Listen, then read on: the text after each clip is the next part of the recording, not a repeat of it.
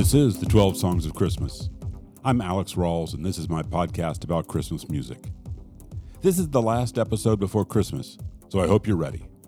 I'm not done shopping, but I'm feeling the Christmas spirit. A week ago, my 14th annual Christmas caroling pub crawl sang its way down Magazine Street here in New Orleans, and yesterday I DJ'd a set of Christmas music for my friends at NOLA Mix Records. I got to spin some of the records I've been into this season including the Longines Symphonette and two modern Christmas classics, J.D. McPherson's Socks and Kelly Finnigan's A Joyful Sound. I'm glad to have interviewed both of them, and I'll put links to those episodes in the show notes. But I love both of those records and recommend them even if I hadn't have talked to them. From McPherson's album, here's Holly, Carol, Candy, and Joy, which has a new video this year in imitation of French New Wave cinema. Holly the season jolly. Decked divinely head to toe, love with green and scarlet bows, holding me, oh my, oh golly.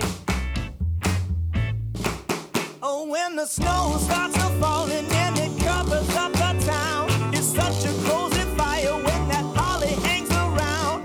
What a lucky, lucky boy. A holiday with holly, carol, candy, and joy. Candy.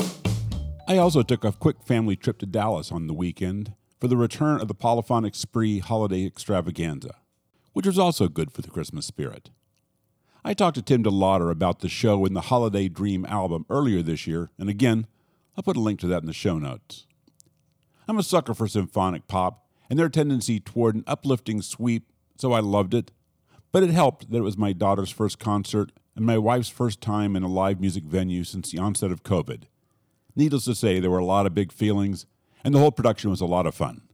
If you're a fan, tickets for the 2022 show are already on sale now at thepolyphonicspree.com. From their holiday dream, this is their version of Little Drummer Boy.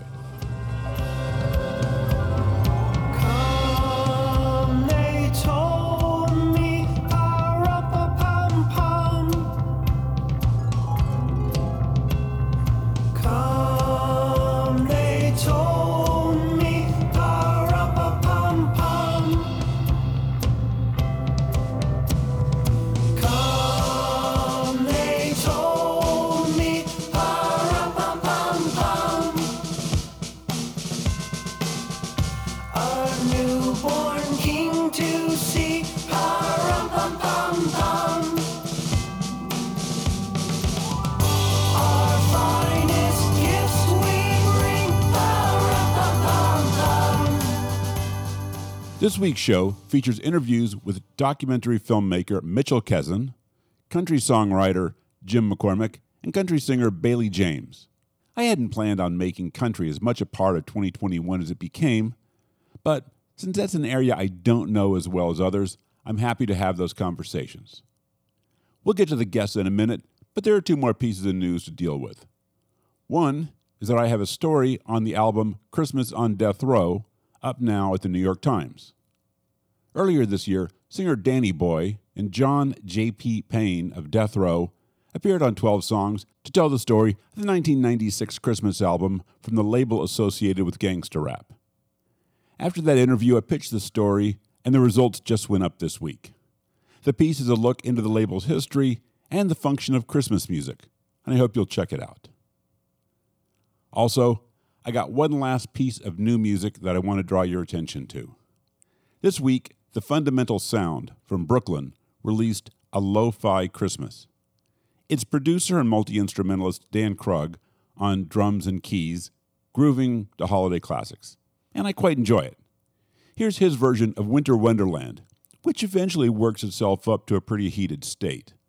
I'm not going to let it run that long, but you can get a feeling for it here.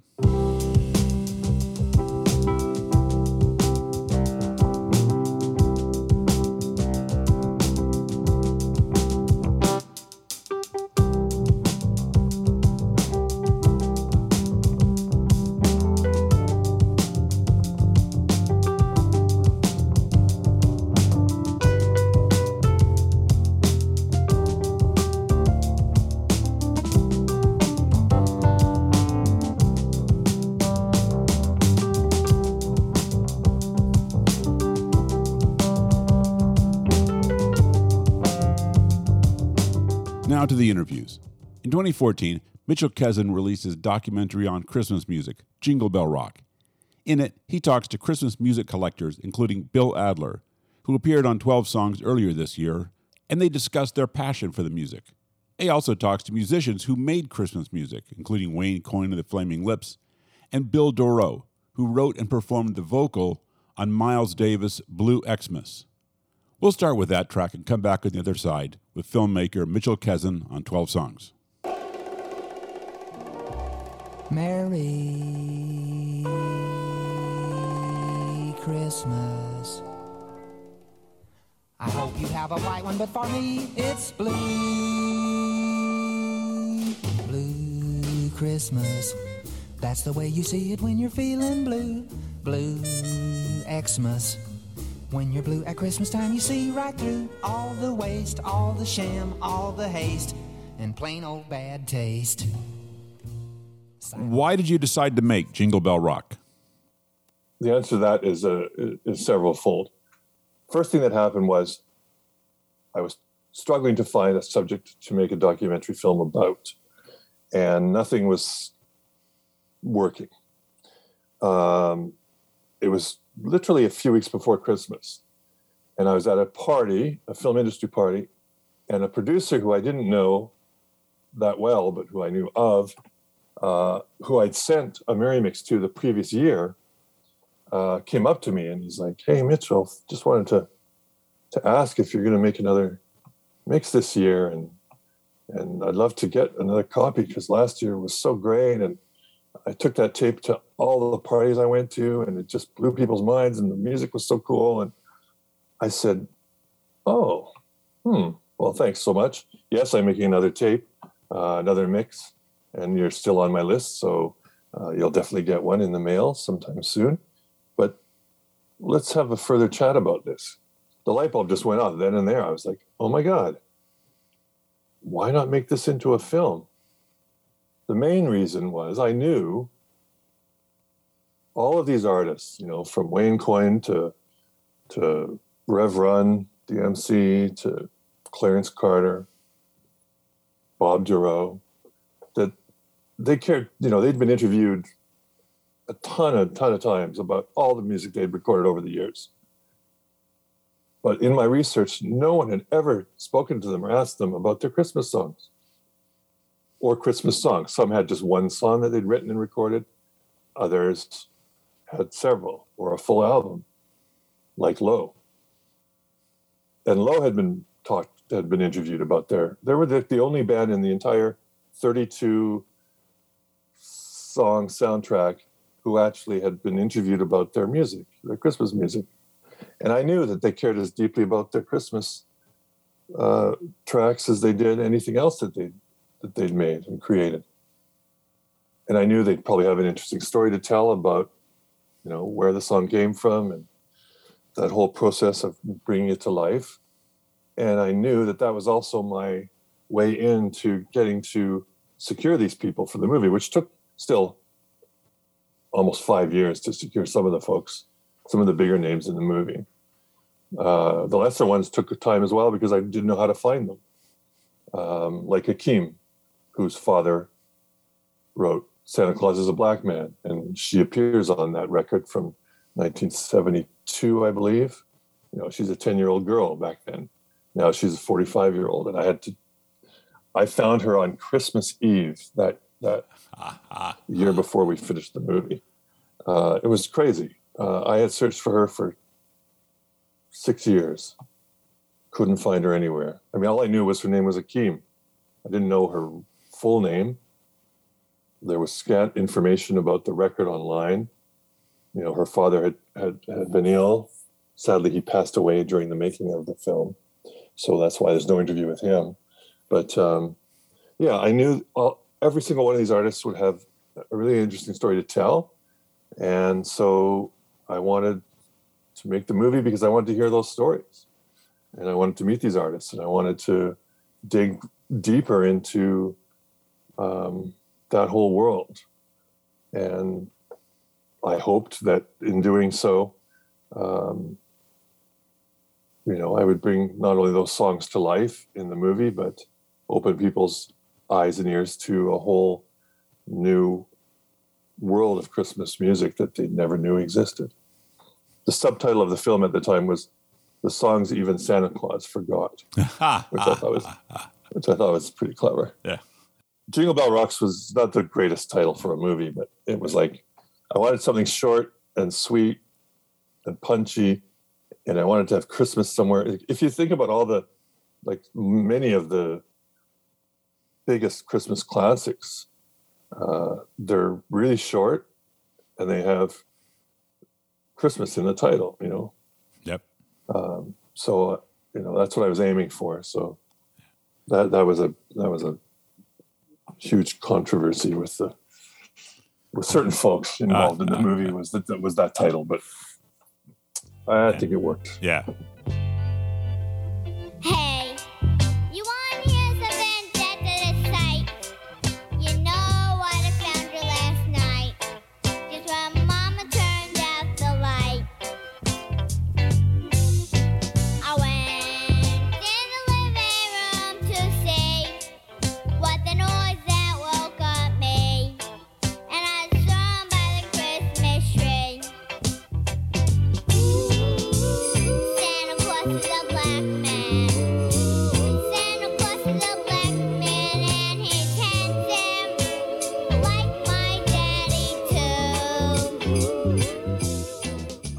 Think if I'm really truly honest, I was for many many years in in what I call the Christmas closet. Right. uh, really shy about and hesitant to let anyone know, aside from my closest, dearest friends, that I was into Christmas music, that it was something I was passionate about, and that I was spending a lot of time and money and energy trying to find, because there was always a knee jerk reaction that they thought I meant, you know, all the classic chestnuts that we hear ad nauseum that we're so many of us tired of that seem to only be this tiny little Christmas canon and nothing exists beyond its borders, beyond its its handful of songs. Many of them are classic chestnuts for a reason. Don't get me wrong. I love Bing Crosby. I love many of those songs. A more obscure Nat King Cole song is a, is a big centerpiece of the whole movie, as you know. But I knew that the world, the world, I knew that there was a vastly more diverse and more interesting, and I was just very, this was the infancy, and I could tell, having found that Duro record, that there was way more to Christmas music than than the chestnuts and that this knee-jerk reaction that people would have when they asked me that question when when when I explained that I loved Christmas music, it just really bothered me. Uh, and I thought, okay, you know, I started, you know, with giving people tapes every Christmas. Okay, you think you know what Christmas music is. This is what I'm into. Listen to this, and then come and tell me that there's not something remarkable about this Christmas music.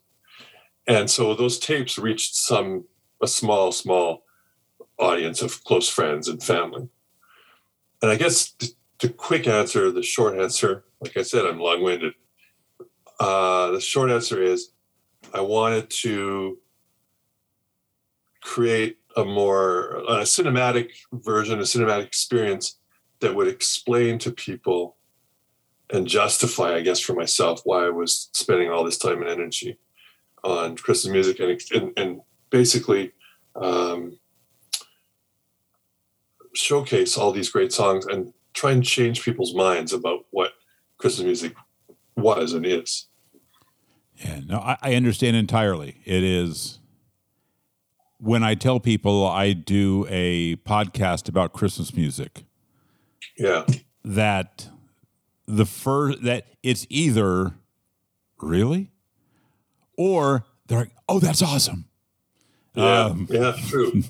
Um, Yeah, and, and there are more really than awesome. So, um, so I, yeah. so I, I, I- know the feeling Yeah. well. you know, the interest in Christmas music is one of those things that touches a lot of bases. And Yeah. I mean, one of the reasons that interests that Christmas music interests me is because it is simultaneously spiritual, social, commercial, um, just in a starting place. And then I've always thought it was really was always and. Uh, what drew me to Christmas music is that it is an artist's challenge. Yeah. What do you if you are if you're going to do a version of uh, White Christmas? How do you do a version of White Christmas that has a reason to exist? And if you're going to write a Christmas song, how do you write something that fits into this tight little window? And what do you have to say really about about the holiday? Yeah. yeah. And so it is a you know it's a challenge for a songwriter. What do you, you know, how do you how do you work in that space?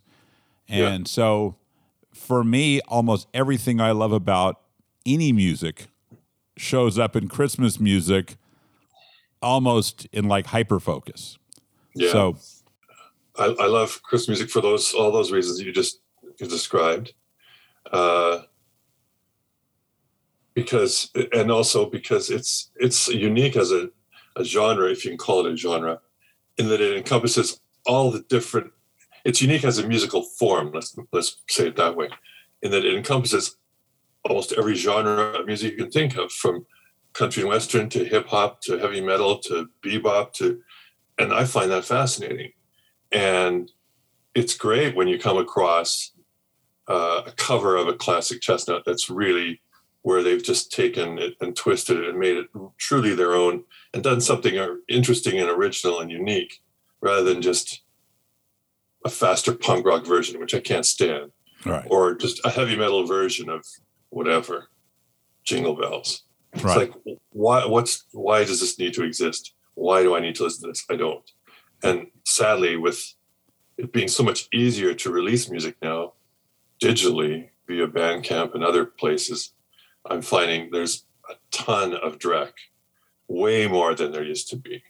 Because before maybe the last decade and a half two decades when i started thinking about making the movie you really had to commit to a christmas song in that you had to spend a lot of money to make it possible to provide to give your to to give birth to your song because you had to make a record. You had to go to a recording studio you had to do all these things to get out there into the world now it's way easier to reach an audience immediately directly and there are there's it's a it's both great and not so great in my opinion Uh, Um, I, I have to say, I think, I think if we realistically look at our collections, that there's a lot of crap in there that that came Sure. out in physical forms.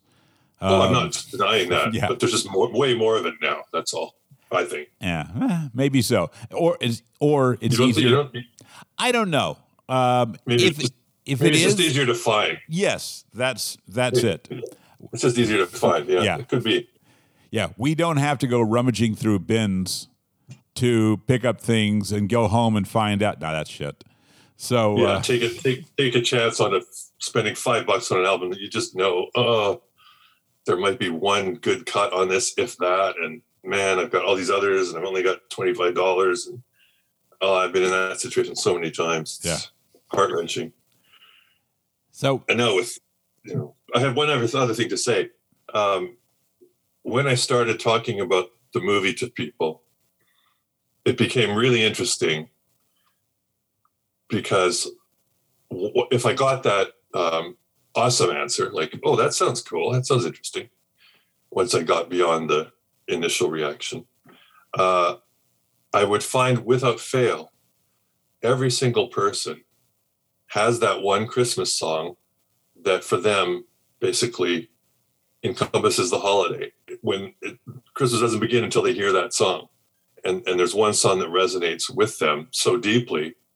And I found that with almost everyone I talked to. And that was a really interesting conversation to have with folks. And of course, the, the whole, uh, my whole movie is structured around a single song that had that kind of an impact on, on me as a young child. And when that song never got played on the radio. Uh, I might have heard it in my whole life now. I'm 57 years old, maybe three times. Wow. You know, um, other songs from that record have been on the I've heard on the radio, but not that one. So why don't you go ahead and tell why don't you go ahead and tell listeners what song we're talking about?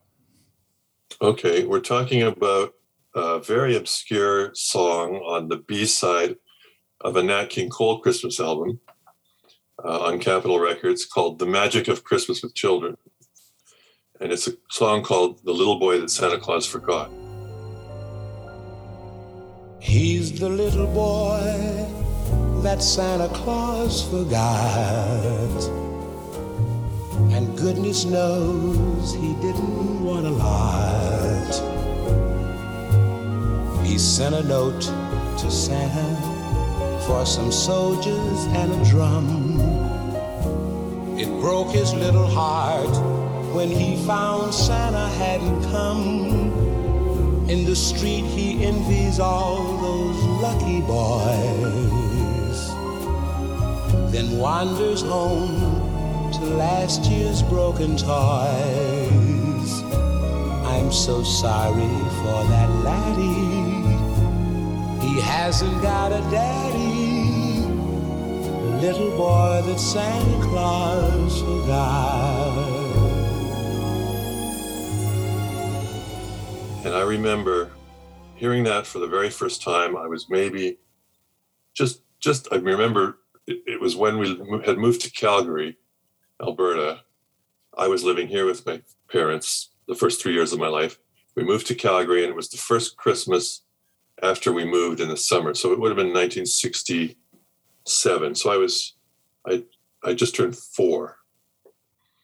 And that was the Nat King Cole record was one of the handful of albums that we had uh, for Christmas time. Uh, and in the song, Nat King Cole uh, has these little spoken word stanzas in between some of the sung parts. And the basis of the so- song is that for reasons that aren't fully explained, but this boy, his father isn't around. And because of that, he's forced to play with his old broken down toys, and Santa is going to not purposefully not visit him because of his familial situation. Now, all that is far more complex than what I perceived as a child. What struck me as a four year old was just the whole notion of Santa Claus not visiting you. That seemed terrifying to me.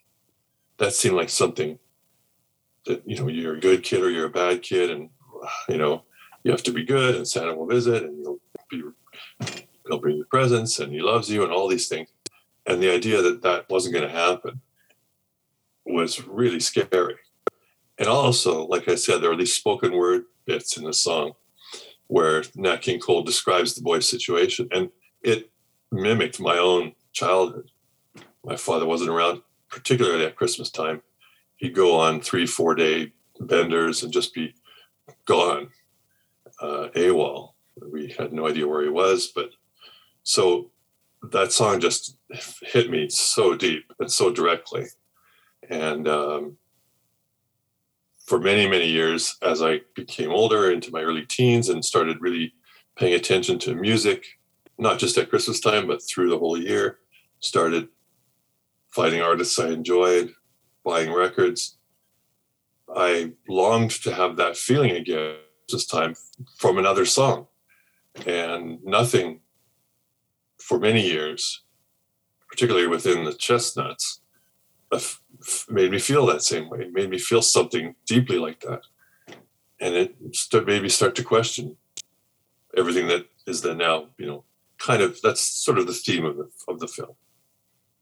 But it was that one song that that really, um, and when we started making the movie, that that song wasn't going to even be talked about or or, or mentioned. You know, it wasn't until quite a ways into production that I finally had to sort of deal with, you know, why am I really making this film, and does that need to be part of the narrative structure of the movie and, and be included in the film. And then when I realized it did, then it was like all these other questions of, you know, how to tell my story. And, you know, I, there are very few films where the director is in the movie that work and that are really good. And I didn't want to be that. This was my first feature length documentary. And I, there was so much pressure. And I just, I was like, I don't feel comfortable on camera. You know, how am I going to direct myself and then interview folks and control the whole situation and be in the movie? It was, but I realized I had to figure it out. People, well, people can judge for themselves whether it's successful or not. but uh, ah, you know, uh, that's that's that's why I'm in there. It was inevitable, I think. Yeah. And and it's you know it, it's it's the spine of the film. It's the emotional heart of the movie, and you know I think it I think it works well. But um, Yeah. I'll leave that to the audience, Oh. the folks who check it out who haven't already seen it. So I have to ask: Have you heard Johnny Adams' uh, version of the Mhm. little boy that Santa Claus forgot? I have Uh, my my dear friend Al Aitchison, who's one of the collectors of the film, uh, lives in New York City. Uh, I knew of the Johnny Adams version, but he he put together like four or five years ago. He spent several years collecting as many different versions of the Nats original, and he put them all onto a, onto a, onto C, onto a compilation CD for me, and gave me that as a Christmas gift, which was an amazing thing to do, such a sweet thing to do, and and so I'm always on the hunt for unique takes on that song and finding other artists who've who've recorded it. And there's still a few I, I don't have that, that I'm looking for. He's the little boy that Santa Claus forgot. And goodness knows, he didn't want a lot. In the street, he envies all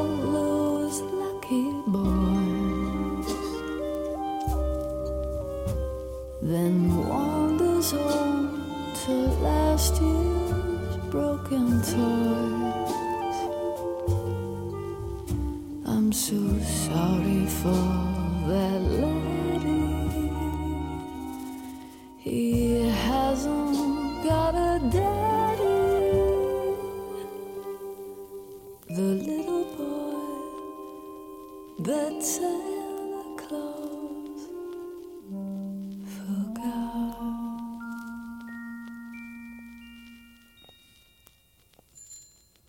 We'll have more with Kezin next year. We had a good conversation, including a lengthy, in depth breakdown on what was involved in interviewing Wayne Coyne for the film. Alexandra Scott's back this week, and rather than ask her to join my enthusiasm for another sunny Christmas song, I steered into the heartbreak with two Christmas songs from Phoebe Bridgers, starting with Christmas Song. Coming back from the country, full of good food and lousy beer. This winter's so dry, and the dirt road's so dusty. At the lightest fall of rain, the bacteria bloom. You don't have to be alone to be lonesome. It's easy to forget. Sadness comes crashing like a brick through the window. And it's Christmas, so no one can fix it.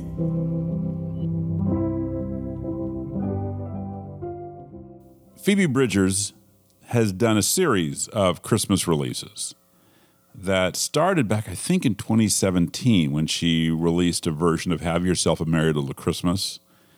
And since then, she has released four. She's released uh, Christmas Song in 2018, uh, a version of Seven O'Clock News Silent Night by Simon and Garfunkel in 2019.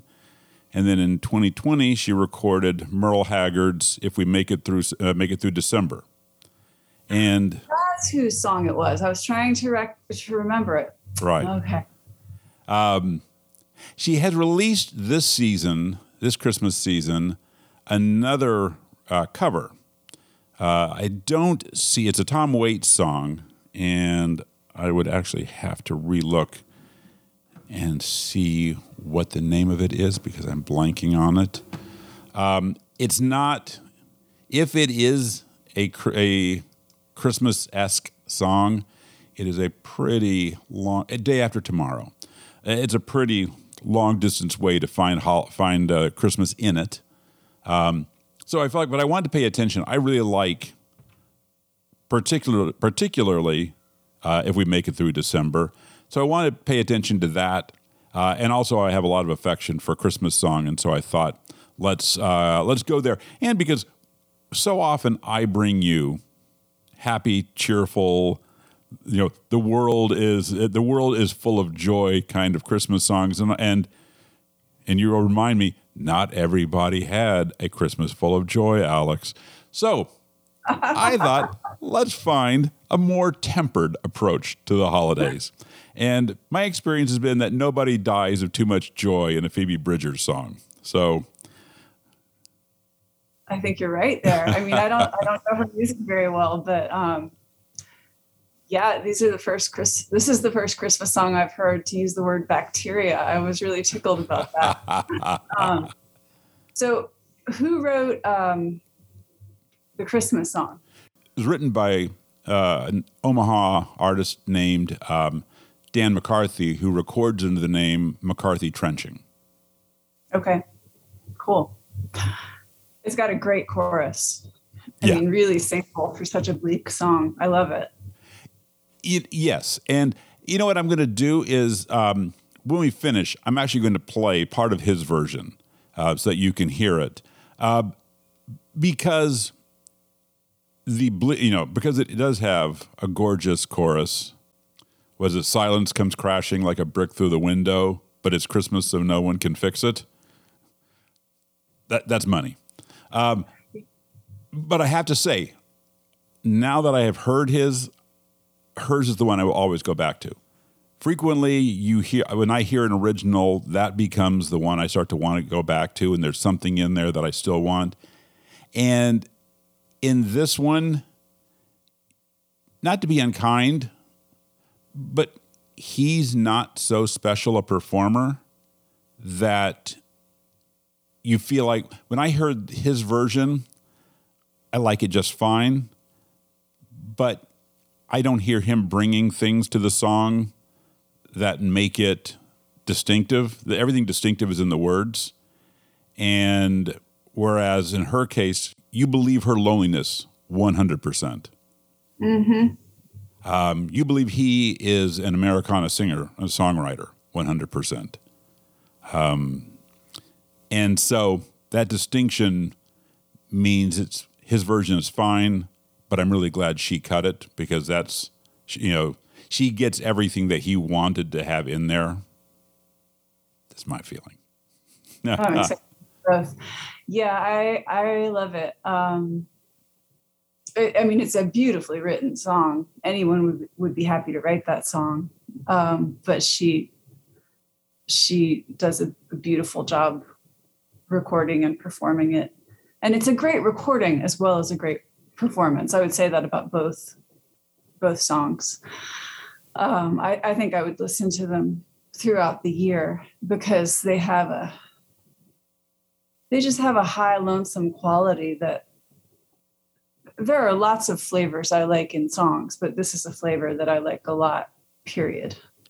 Yeah, I agree, and I'm glad you talked about the about both the sound of the songs and the recording is because I have to say it's one of the things I responded to very quickly about her is the feeling almost right from the start that she had a pretty solid vision of what her music was, what her music sounded like, and her ability to get to the things that are important to her in her music. And you know, for her to be able to emotionally access the places that she wanted to go and and to not only get there as an artist but to make it show up in the recordings.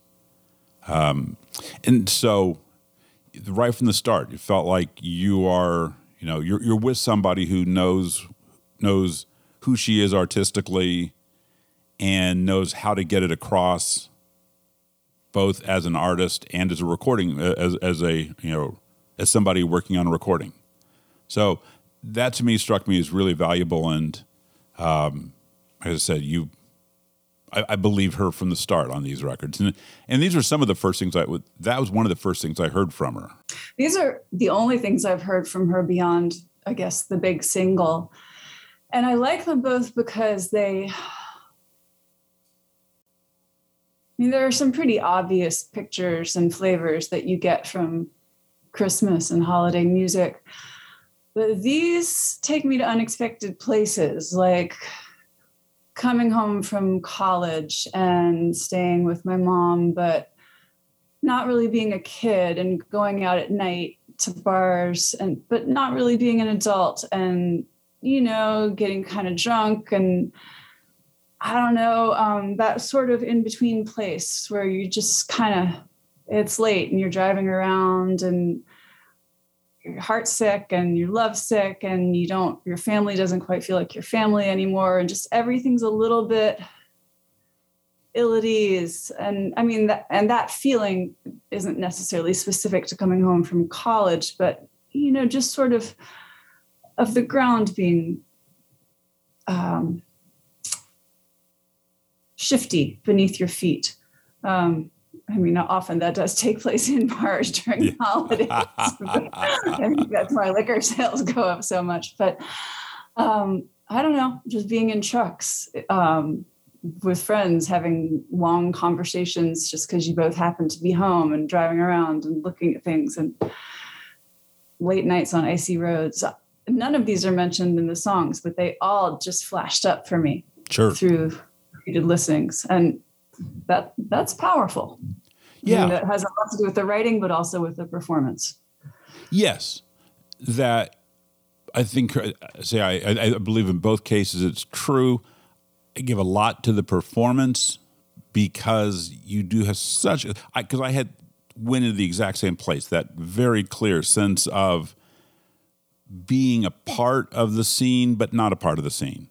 You're you're you're connected to an event by the to the extent that you're there, you're participating, you are eating, drinking, probably laughing with people, but at the same time, you're not emotionally in that place with these people. And you're very aware that you have gone down a different path than the people you're around.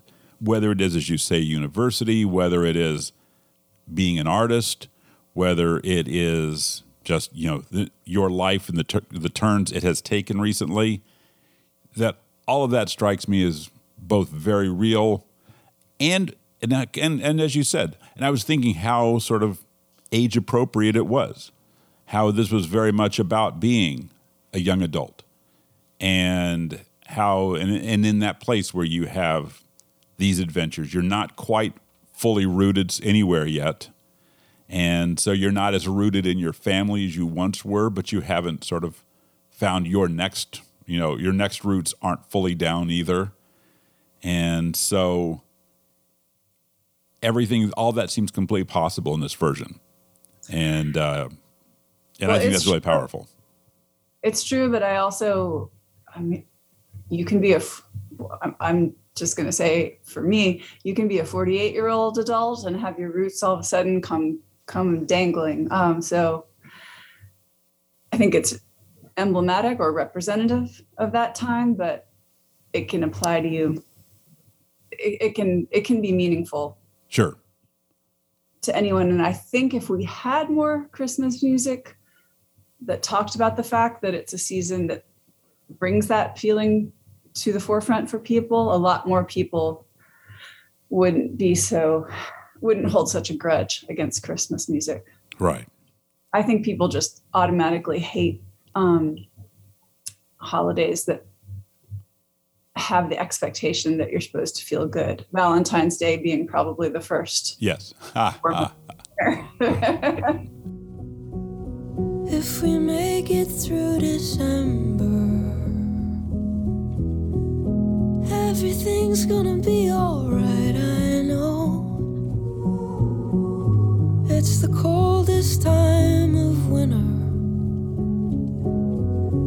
And I shiver when I see the falling snow. If we make it through December, got plans to be in a warmer town come summertime.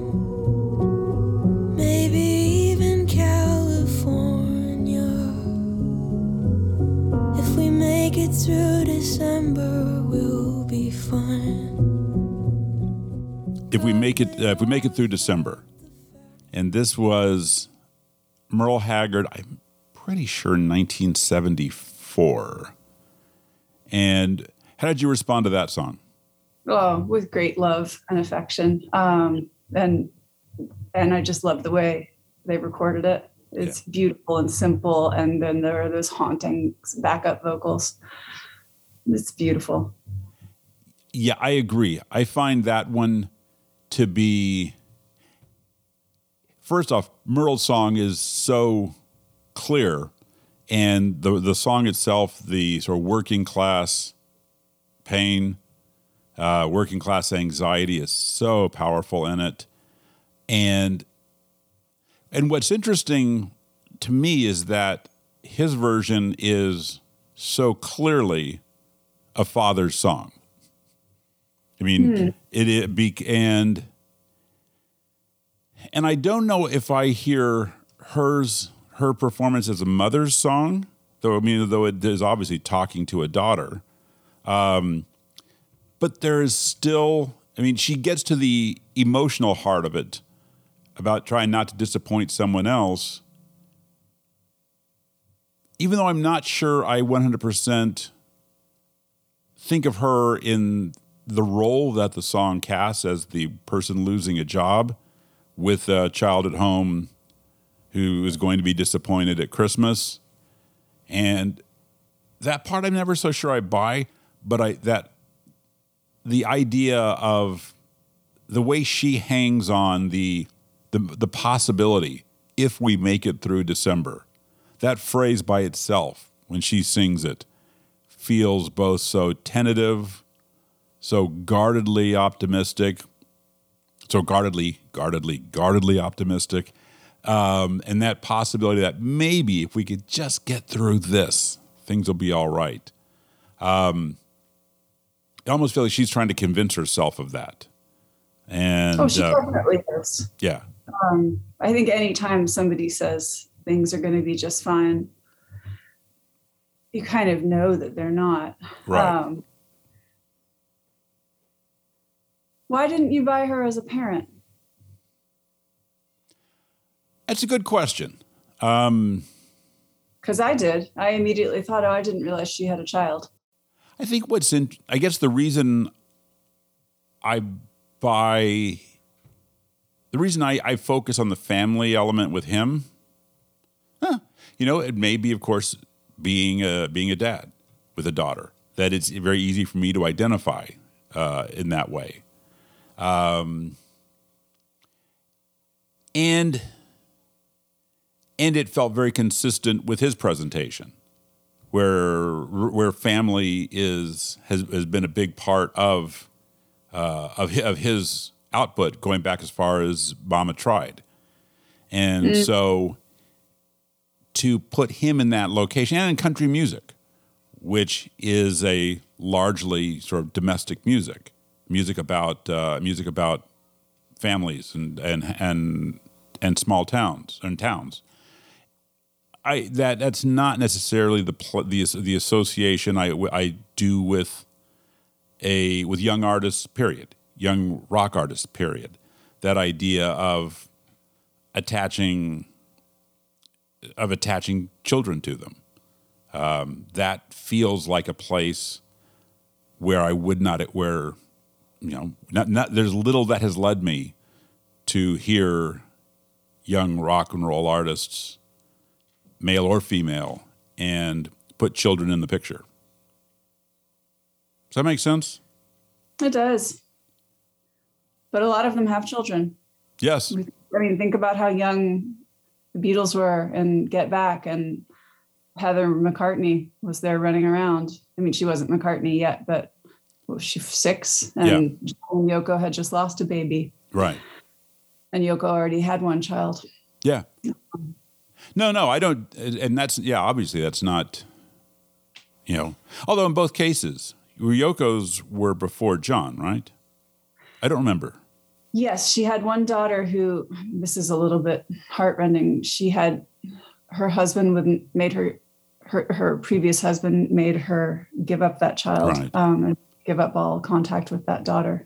So she had lost two children. Right, yeah. uh, the point the documentary. Right. and Right. I, I don't know whether she and that daughter ever reconciled. And, or But um, anyway, that I don't. The reality of their relationship with children is entirely different. But the presentation historically has been that you know you that young rock and roll artists are sort of our are are, un, are start unencumbered and slowly uh, slowly become cumbered. So. Right. So anyway, but nonetheless, as I say, I do find that I go back to her to Phoebe Bridgers' version regularly, and because that sense of you know that sense of hope, a sort of desperate hope that filters through, no matter what the words are, you kind of the emotional the emotional element is very very crystal clear.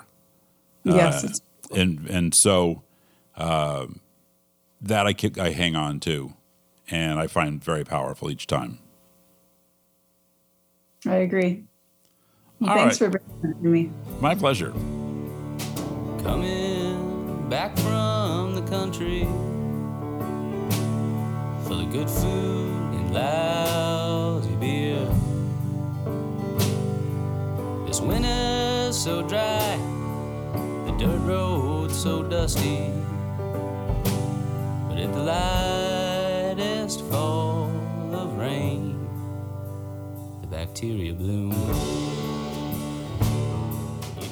Carfloat sells reusable, removable fabric stickers for your car. Here in New Orleans, costuming is a way of life, and people look for occasions to dress up, not only at Mardi Gras and Halloween. Carfloats believes you ought to be able to dress up your car to match your mood or the season too. They have designs suitable for the upcoming holidays, but also ones that simply reflect your personal sense of style and whimsy. For Halloween, I had ghosts on my car. Now that Christmas is upon us, I'm rocking ornaments. My daughter helps me put them on and loves doing it. You can peel them off, put them back on their paper backing, and then store them until you're ready to use them again.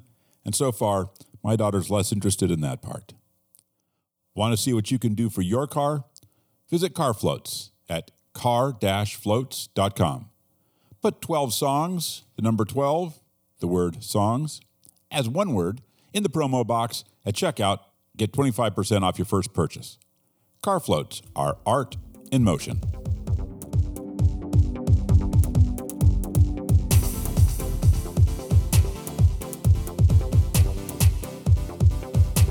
This week, songwriter Jim McCormick makes his second appearance on 12 Songs. Last year, he wrote his third song to top the country charts, The Good Ones, by Gabby Barrett. We'll talk about that and some of his favorite country Christmas songs. We'll start with a little of the good ones. Then we'll get to my conversation with Jim on Country Christmas.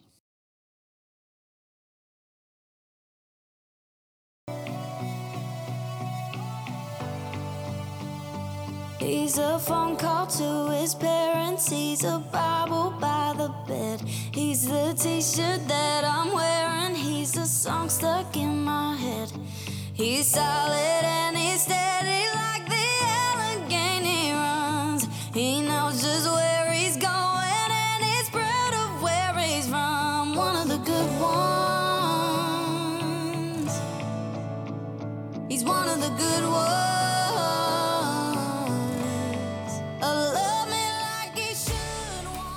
Since we last talked, you've uh, you had another another number one. Yeah, Gabby Barrett, uh, the good ones. Yeah, this is your third, right? My third. Amazing stroke of good fortune. Yeah. So tell me how how did this one come about?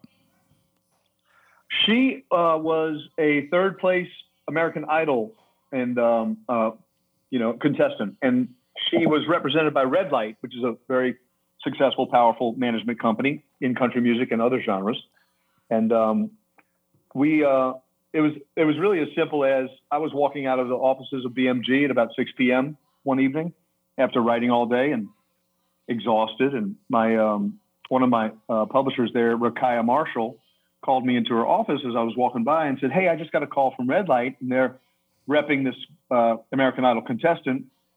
She's she's 19 or so, and uh, there's no record label, and there's no publisher, but Red Light's involved. Do you mind? Can we? They, they were looking to put her on some writing appointments. Can we stick her on your day tomorrow with um, with Zach Kale and Emily Landis?"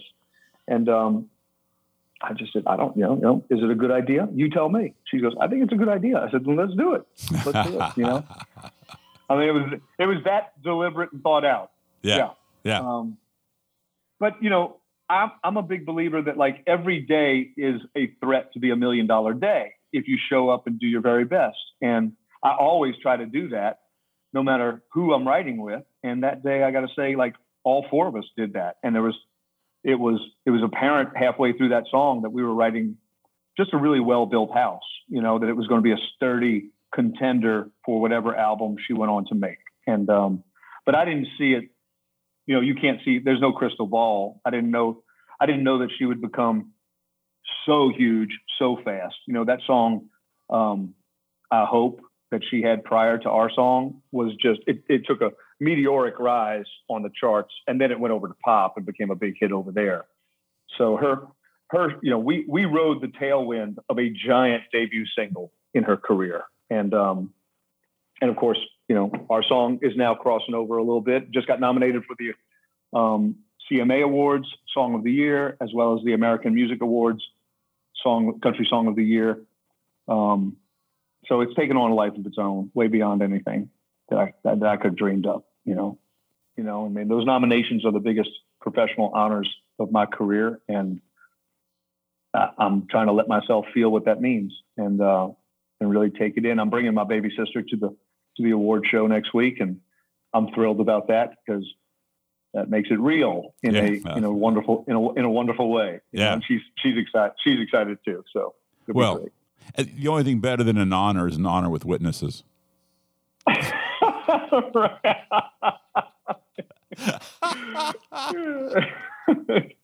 what good is it otherwise? right? Exactly. Yeah. this is this is your first sorry, your first number one with a uh, with a female artist.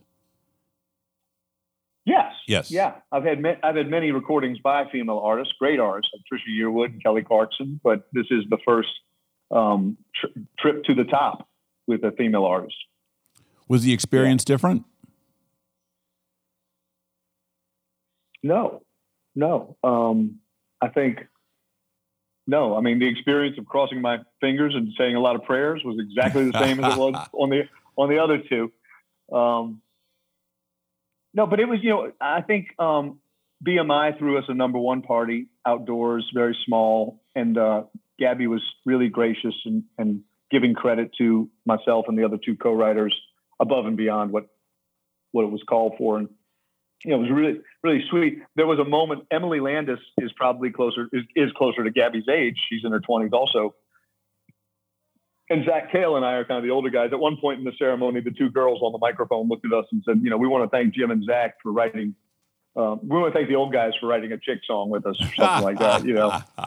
Um, so you know, that's the that's the only difference, and I think that's kind of the difference that I've evolved into in my career is that people I write the people I write with now are overwhelmingly more than half my age, and that's just where the business is. And I and I feel very, I feel very honored and appreciated, um, and and grateful that like I've been able to hold on to a skill set that's still seen as relevant by a lot of the young people in the business. You know, I'm I'm a lyric writer, and so styles of music or production don't really come into my thinking ever. I'm trying to I'm trying to really make sure that that lyric is girded by sound, subject, verb, predicate principles. Right, right, yeah.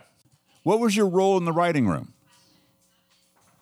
Uh, lyric, you know, I think um, Zach was producing that track, I mean, we all speak English, so we're all kind of chiming in on the lyric. But really, um, Emily and I are both lyricists, and and seem to lean into that lane. Um, Gabby, of course, was discovering the melody, maybe with some of Emily's input as well, um, and Zach's as well. Zach was building out the track on on a piano and guitar. Um, and I'm always trying to really listen hard to the artist and facilitate what their goal is with this song, um, and really try to help them articulate in the verse and in the chorus um, in an extraordinary way what it is they're trying to say. You know, and Gabby knew exactly what she wanted to say. She wanted to honor her fiance with this song, and um, it was you know it was just it was it was kind of a it was a really wonderful day. I do remember vividly.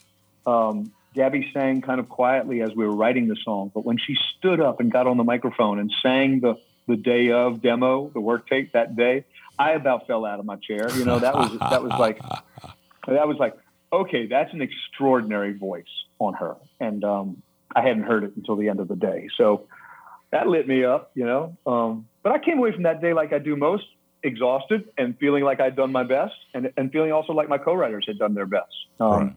And you know, I think I think the only thing a writer has control over is writing the very best song they can that day. You know, and you kind of set this trap so that when they go back into the pile of songs to choose which ones to record for the album, yours is laying in wait Yeah. to say to say right here, you got to record me because I'm a standout. You know, Yeah.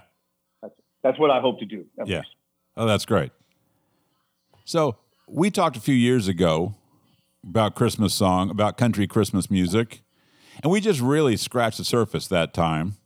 And so I thought it was it would be a good chance to both catch up since we hadn't had a chance to talk in a while, but also chance to go a little deeper. And this isn't even close to deep, as obviously we've got a handful of songs here, and there is so much great country Christmas that we can dig into and return to uh, as time goes by. But uh, you threw me some uh, you threw me some pitches here of songs and albums that we ought to check into, and I'm completely entertained by these choices. I went through and like there were songs I found that I wanted to talk about because I love the hell out of, and songs that I picked because I'm like, what on earth was that? And so, so let's start uh, with someone Yeah. else. Someone else that you have written written with, uh, Luke Bryan. Um, what have you? Remind me. I know you did. Uh, we rode in trucks. Have you written other for? Others- You've written others with Yeah. Luke Bryan, right? Yeah, I got a half dozen or so songs recorded on Luke Records through the years. He and I were very early on fast friends and co-writers in Nashville 20 years ago or so. And um, I mean, he's always been a great friend, and um, obviously, he's you know his work speaks for itself, and he's such a great entertainer and a great connector. Um, anyway, I you know he's got a um, recording of "Oh Holy Night," and "Oh Holy Night" gives me chills. "Oh Holy Night" is my favorite all-time Christmas song, and it's like I'm just a sucker for it, you know. Oh, holy night, the stars are brightly shining. It is the night of our dear Savior's birth. Long lay the world in sin and error pining till he appeared and the soul felt its worth. Tom Fitzmaurice, the food critic, had a little radio show on Christmas Eve one night. He had people calling in to sing Christmas carols, and he'd give them a uh, a gift certificate somewhere. And uh, I couldn't resist. My brother and my mom and I were sitting around. And I called in and sang "Oh Holy Night" on his radio show over the phone. and, and and hot damn, we got a gift certificate to Katie. You know. Uh, uh, but I love Holy, "Oh Holy Night," um, and I love Luke Bryan almost just as much. I mean, Luke really is a dear friend, and so like to hear you know him doing that song, I thought was a great occasion to just kind of like highlight two two things that I'm two things I'm over the moon about. My friend Luke and that song. You know. what is it about Oh Holy Night that I mean? It, I mean, it's a beautiful song. You know, as a writer, as you know, what can you tell? What can you tell me? What insight do you have into it? it's it's pure melody love. It's pure melody love, and may, you know maybe it's because it's the Christmas Carol. It's so far out of my wheelhouse that I don't look at it like I like. I don't look at it as a songwriter at all. Um, that it's quite simply this, Alex. When that note on fall on your knees, when they hit that fall, I'm just I'm done. Like I'm in the cathedral. I'm ready. I'm I'm like it's Christmas, man. Like that is the note, you know. Ah, ah, ah, ah, ah. and uh, I guess I'm a big sap, you know. But uh, it's just such a it's just such such a melodramatic melody, and um, and I love it so much. Yeah. I'd imagine that's also that you're not a melodramatic guy. That that like it's Oh. like it seems to me like that's a like that's a melodic concept that in a lifetime would never occur to you. And that's not a that's not an insult. It's just Yeah. that's not you know that that's so outside. If if if you stumbled across, you'd still be like, "Nah, that's too much." yeah, if we if we were writing it and you wanted to do that melody, I'd be like, no, no, that's too much. We can't do that. Yeah. Um, and you know, it's, I'm sure it resonates with me on some level uh, from my childhood, and I can't pinpoint how or where, but you know, it's it's just one of those melodies that's way under my skin, and every time I hear it, you know, it's like catnip. Yeah. Yeah. You know, you said something a minute ago I wanted to pick up on. You said, you know, you, you know, you can you can hear it and not have your professional sort of inner monologue kick in. Right. Is is that hard? Do you find if you're listening to music, you're almost always, you know, checking like, yeah, no, yeah, I wouldn't do that. No, that's that's a good idea. Yeah, I wish I, you know, only in um, I would say country music, Americana music, um, kind of like older soul music, Dan Penn, Spooner Oldham kind of song, like like songs where those lyrics and older country music. But you know, and I think that's why like every now and then I just have to go have a 36 hour metal bin or something something way way outside because I like my brain really does need some music that it's not trying to analyze and evaluate and and learn from or, or pick up a trick from or critical of, you know. Yeah. Um, but and Christmas carols falls in that in that category. You know, I've got a few ideas for Christmas songs that I've never attempted yet. Um, I'm stacking them up, and maybe one day I'll write a Christmas album. But um, when I listen to Christmas carols, it's almost like I can't see I can't see the lyrics, and it's really it's childhood, right? It's it's it's sitting for hours as a small child, year after year, in front of my dad's record player and listening to these songs with my head against the speaker and be, being literally inside the speaker. Um, and that's what it is. It's more like a blanket than it is a song. Sure, absolutely, I get that. So you also selected Kacey Musgraves, uh, a Willie a Willie Nice Christmas from her very Kacey Christmas from 2016, which is I love that record by the way. Uh, I think that whole album yeah. is very entertaining. Um, yes. Why uh, why a Willie Nice Christmas? I, well, first of all, Kacey's one of the one of the best things going in country music. She's really she's a great writer, a great singer. Um, she's got great co-writers, Shane McAnally and Josh Osborne are on that song. I think um, she always makes a great record, and and I love that she's that it's a you know first of all I wanted to highlight Kacey Musgraves in case your audience has been under a rock for the last eight years. Um, she's extraordinary. She's she really is one of the brightest lights in country music today, and of course Willie Nelson is one of the oldest, brightest lights in country music that we have. You know, both extraordinary talents. Um, I know that you know they're singing about their predilections. They could be singing about anything, bubblegum or whatever. I would still pick the song because it's the two of them singing together. And um, and I also think there's something just sort of unabashedly funny about a very Willy Christmas. Like have yourself a very very Willy Christmas, a very uh, a Willy nice a Willy nice Christmas. Yes. you know. I'm, I'm chopping the joke up. I mean, it's just like just to hear that title song makes me laugh each time that song goes by. I'm like, like that's hilarious, you know. So Um, it's a it's a it's a delight of us all. yeah, so well, let's check it out, and then we'll pick up have a few more thoughts on the backside. So this is All a right. Willie Nice Christmas by Kacey Musgraves.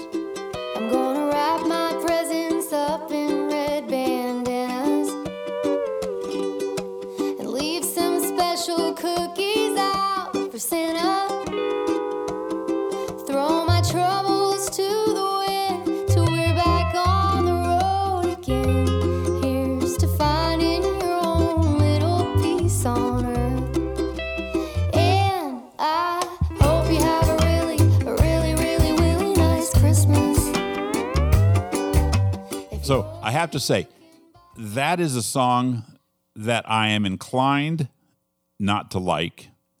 Um, partly because weirdly, I that I, I don't really tend to want my pop song, my Christmas music to stray into Cheech and Chong humor. Um, but I have to say, I am completely there for K. I'm there for Kacey Musgraves. I'm there for Willie Nelson. And then one thing I really like about that is that it do, it does something that you almost never see from Kacey Musgraves now, which is it's funny. Kacey Musgraves' presentation, certainly her her most recent album, and her presentation in general, it's not humorless, but it doesn't emphasize. But it's heavy. There, it's, it's all sort of substantial. And I think about the first time I saw her play Jazz Fest, and as and it was after the first album, and so she's still she's in cowgirl uh, attire. She had like a Right. neon cactus on stage, and and as a part of the set, she played TLC's No Scrubs, and like and it was it was totally entertaining. It was really was the show felt very light. Partly the presentation was very light, but it was something that I don't see from her now. Um, and while I enjoy the new records a lot, I kind of always wish there was a little of that lightness in there, um, because it it as an album it starts to feel like a lot to me. I enjoy individual tracks more than I enjoy the albums. I respect the albums. I like all the songs on the albums, or many of the songs on the album, but I don't necessarily want to listen to them as an album. And the fact that she then went and did a Willie Nelson song as a Hawaiian song, also, I'm completely there for that.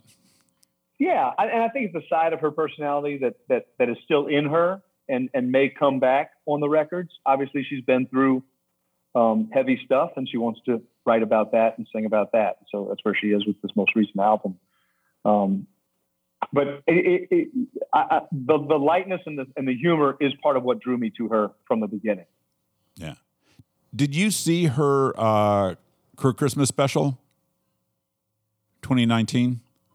Yep, What'd you think? I liked it. I think it had some of the lightness in it. Yeah, it. If you haven't seen it, you need to. Um, I'm not. I, I.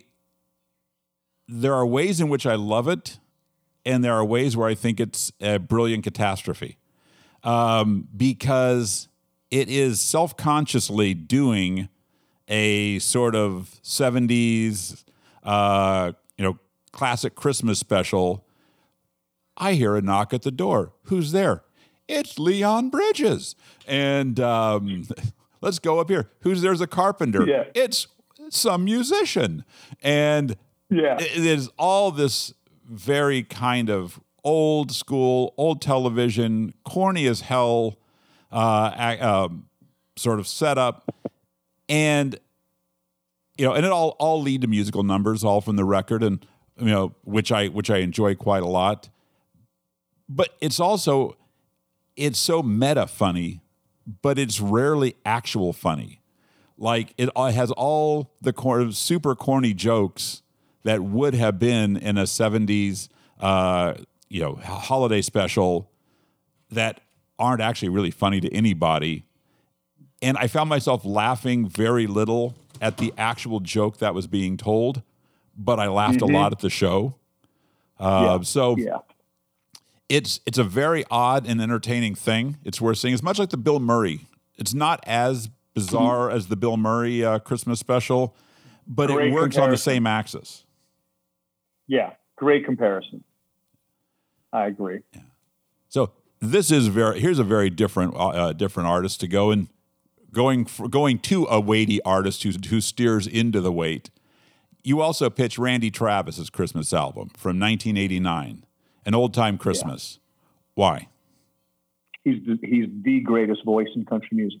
He's the voice of that genre. I think. I think if you if you looked across over at soul music, you would say you'd have a good argument that Sam Cooke is the voice of that genre. You know, it's like Randy Travis is the cornerstone upon which and and the other guys I submitted you are also the other voices that I love so much. But Randy is really, you know, he's the he's he's the voice of country music, and and like there's and I have been so lucky to have gotten a Randy Travis cut in my life. I can't even believe that I can say that, but that's not why I put that record forward. It's just anything he sings is is wonderful and lovely and and um, and worth listening to. His style is um, it is country music. His style is country music.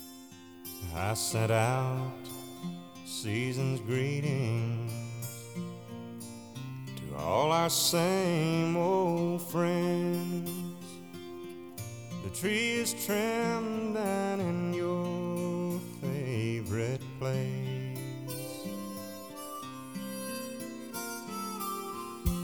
I decked the halls with holly, Build a snowman in the lane. I sing jingle bells and a one horse open sleigh. But white Christmas makes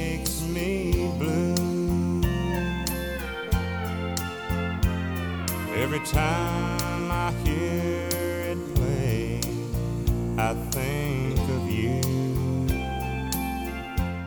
Yeah, I, I was thinking when I was listening to it that it made so much sense um, that you know he would make.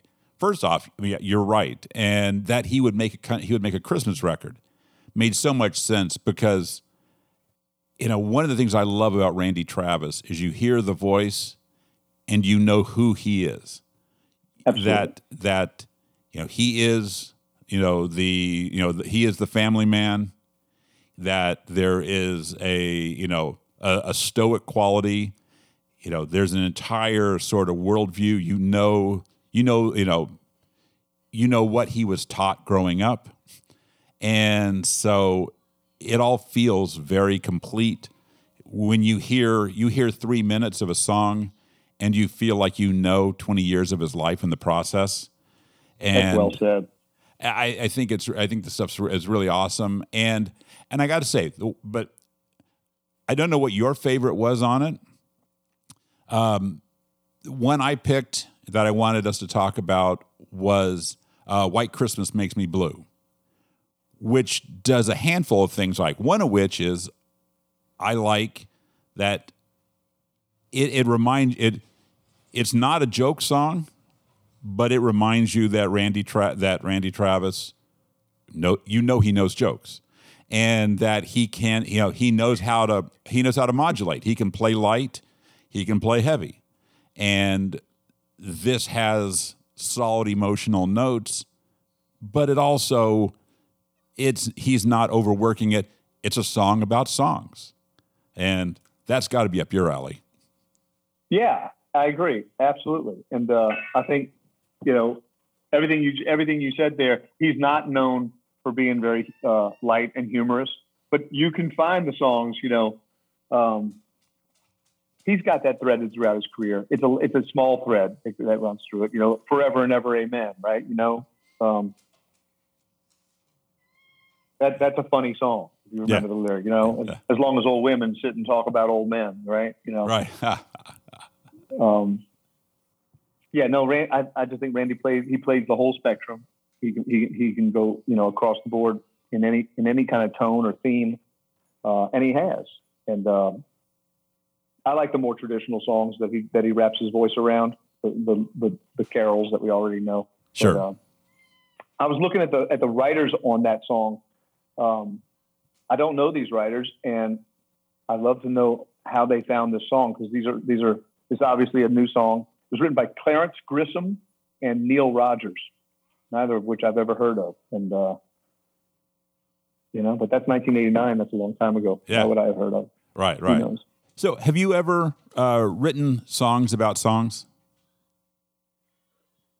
Yeah, I mean, I, I've written. I, I don't know if I've written songs about song. I've written songs about songwriting, um, indirectly and directly, um, and I've used song titles in a song. I had a song strangely enough, called Damn Strait, which is the name of the current Scotty McCreery single, but I wrote it about 15 years ago.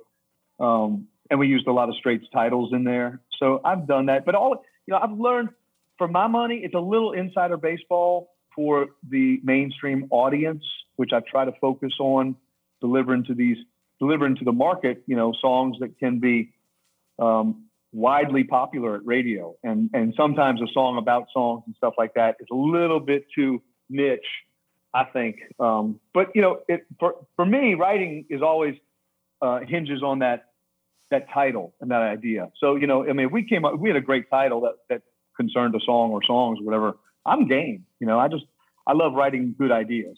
I love Right. writing great ideas. Yeah. You know, The uh, nice correction there. The reason yeah, I asked, good ideas. but, no, I got a buddy who says good ideas make good songs and great ideas make great songs. And I can't do anything with good songs. right? right. Yeah. The, the reason I ask is because because I feel the same way. Uh, I always sort of, in the abstract, admire writing songs about songs, but they usually end up feeling somehow corny, uh, or or they or they have to work too hard to get the reference in. Um, which is part of what. So Yeah. part of me just loves the craft of this song too because it doesn't feel strained. Uh, that the the thought seems natural. The thought also is, I mean, admittedly, it's, it's part of a sort of country tradition that doesn't really, that sort of, that kind of title doesn't happen like it used to. That kind of clever title, that kind of turn like that, that's not where country is anymore. That now has become kind of a, a cliche, you know, brought up by people who don't listen to country anymore. Yeah, although I mean, like in general, I'm starting to see the appreciation for a clever turn um, in the lyric grow among artists and uh, and people in country music. It seems like we're writing more of those songs, and that more of them are getting cut these days. So there may be a little bit of a groundswell coming back. Oh, cool. Well, yeah, I hope so.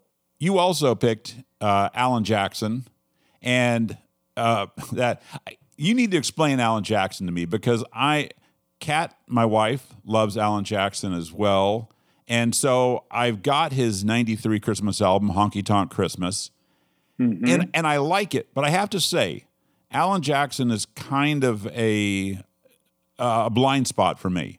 Uh, and, Like I can tell you who Randy Travis is. I understand Randy Travis when I hear Randy Travis's voice. I don't Mhm. have the same thing happen for me when I hear Alan Jackson, or maybe I do and I just look straight past it. So tell me, help me understand Randy ja- uh, Alan Jackson. So the the thing you need to know about Alan Jackson is that he is a triple threat. He can sing, he can play, and he can write. So Randy Travis is not a songwriter. Randy Travis is the, is one of the great interpreters of songs. Alan has written almost all of his catalog by himself. Wow. So you need to look across, look at that through the lens of like a Dolly Parton, who's also done the same thing. Um, when you do that and you go at bat alone and you're swinging for the fence every time, you're going to miss because you can't beat the town, is what I always say. Randy, every time he goes to make a record, has the whole town to supply him with a drawer songs. Alan is coming with what he wrote that year. And for a guy to be doing it like that and still have the success rate that Alan's had with greatness, writing and singing greatness, um, is amazing. But I think if you want to see Alan at his best as an interpreter, the album Under the Influence, which has a sublime cover of Hank Williams Jr.'s Blues Man, utterly sublime cover of that song, you'll see what a great singer Alan is. Put aside the writing, he's got the town at his ha- at his fingertips, and he's chosen beautiful songs for that album. Interesting. Um, he's. I just think he's one of the great voices of country music. And uh, while we're on him, there's a great documentary out there on the streaming services about him and uh, and about Tim DuBois, who kind of brought him to town and really signed him to his to his to his record deal when he was younger. Um, I just think he's great, you know. And I think um, as I've grown as a songwriter and, and and and as a person and as a dad, I've realized like how unbelievably lucky we were that he was the guy who got out in front after 9/11 with his song "Where Were You When the World Stopped Turning." You know, I think the further away from that I get, the more I realize like how well done that was because Lord knows we saw a bunch of ham-fisted attempts when the pandemic shut us all down. Right? It's just like, oh my God, where's Alan? Yeah. Like, you know, that's, what, that's what I was thinking. Um, but I, re- I really think he, I- I think he's a master craftsman and a great singer. And um, and you know, I got a lot of respect for his style. You know, he's never really wavered. He's never tried to chase trends. Um, you know, if you go see him on uh, on stage performing, you know, he probably gives George Strait a run for his money for the for the for the most um, what would you say statuesque performer in country music, right? uh, um, but you know, again, both of those great, great singers, great, Yeah. you know, great entertainers, great connectors. Yeah. You know, the thing I hear in Alan Jackson, and I'm trying to, you know, is, and again, I'm, and it sort of, it, he feels like anybody, um, which is both on one hand, it's sort of an absence to me. I don't, I don't hear a distinct personality. I don't hear a, a history, a life led coming through that voice.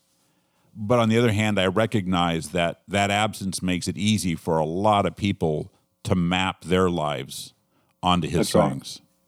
That's right. Yeah. Um, yeah, it's a double-edged sword, obviously, but I think, I think the the the the the, the, the benefits outweigh the the um, the the debits on that. You know, I think he, I think country music audiences want to see themselves reflected back in the artist that they go see, and I think if you if you measure Alan by that, uh, he does it perfect. Yeah, yeah. I'm not sure country music's audiences are alone in that, but but they but Yeah. they definitely are. Yeah. So No, I, I don't think they are. It's just the audience I live among. Sure, Right. absolutely. I, I hear you.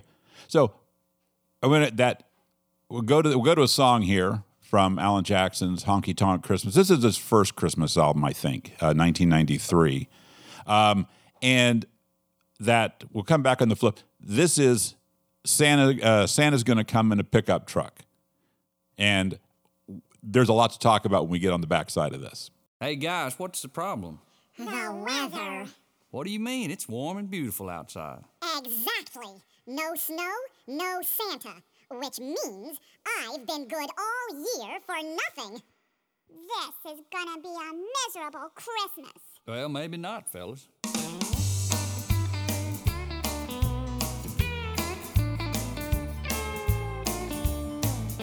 Well, I've been sort of worried about Santa Claus this year. You're worried my life's riding on this delivery. Cause we live away down south and it didn't snow down here. But I'm telling you not to worry, cause I just got the word. Everybody listen closely and I'll tell you what I heard. Santa's coming in a pickup instead of his trusty sleigh. He'll have a truck instead. So I had to say, my when I I saw that it had a guest spot by Alvin and the Chipmunks, that made me cringe uh, because it almost all that first off promised to be far too cute, and and my assumption was that can't be Ross from Ross Bagdasarian who created Alvin the Chipmunks because he's dead. I discovered that in fact that is that that those the Alvin and the Chipmunks contribution came from Ross Bagdasarian Jr., his son, Oh, nice. who ha- who now has is the inheritor and the maintainer of the Alvin and the Chipmunks legacy. Of course. Of course. Right? So Dude, that's great. So I have to say, I picked this song partly because it is better than I expected. That it is a judicious use of the Alvin and the Chipmunks, and it's still fundamentally a Randy Travis, I mean, or a uh, still fundamentally an Alan Jackson song, and that is where's where's Alan Jackson from? Is he from Florida? Do I remember this, or where is he from? Do you? Yeah, I think so. I think so. Like Jacksonville, maybe. That that's where I was. That's what I had in mind, and it seemed like yes, a that a, you know a Florida Christmas song is Santa in a pickup. And so it was like it felt on brand. I was entertained by it. It wasn't overly it wasn't overly cute. And it's like yeah, I'm I got to say I'm there. Um, it also made me think of something. Um, you know, obviously it flirts with novelty if it's not just a straight out novelty song by putting Alvin the Chipmunks there. And I was thinking, to some extent, Kacey Musgrave's song is also kind of easy to hear as a novelty song. Um, Mhm. That it's as much about that because the song is as much flirting with talking about weed as it is about Christmas. Um, And have you have is there any place for novelty in uh, in uh, country music these days? Have you ever written a, Um, a novelty song? Yeah, yeah, I think so. And I, I think like um, Blake Shelton and Tim McGraw do it very well. You know, I, I'm thinking of two songs. Blake had a song called Some Beach, and he's trying, you know, it opens up where he's trying to pull into a parking lot, and some guy's got to, you know, zips in to the parking space before he does, and he's like, "Some beach." You know, I wish I was I, like, like, like some beach. I wish I was away, you know, drinking a margarita. Like, why am I? Why am I even fighting with this Walmart parking lot? So, you know, it's like this. It's a clever. It's a, and possibly a novelty song. Tim's got one that I love called "Do You Want Fries with That," and it's a guy working at a at a fast food drive-through, and his ex-wife's new boyfriend is coming through driving like you know a nice car, and um, she's getting paid all his alimony, and he's trying to pay it off working at Burger King or whatever. The guy's like, "Do you want fries with that?" Like, like you got everything from me, you know. And, um, I think, and I think Blake and Tim, you know, but I think there are other guys. Rodney uh, Atkins can pull it off sometimes, and then there are guys that don't do it at all. You know, certain certain artists seem to s- just stay away from anything clever, funny, or clever or novelty completely. It doesn't fit doesn't fit their brand. I think maybe too, you know, that the genre has moved largely away from um, stepping into character and and things that would allow for a novelty song. Um, I think across the board, music has become obsessed with, you know, the autobiographical dominating the lyric rather than a great lyric and the and the, and the singer stepping in. Sure. How's that work for you? Having as somebody who works with the writer, or or work. I mean, in some cases works with the artist, in some cases not.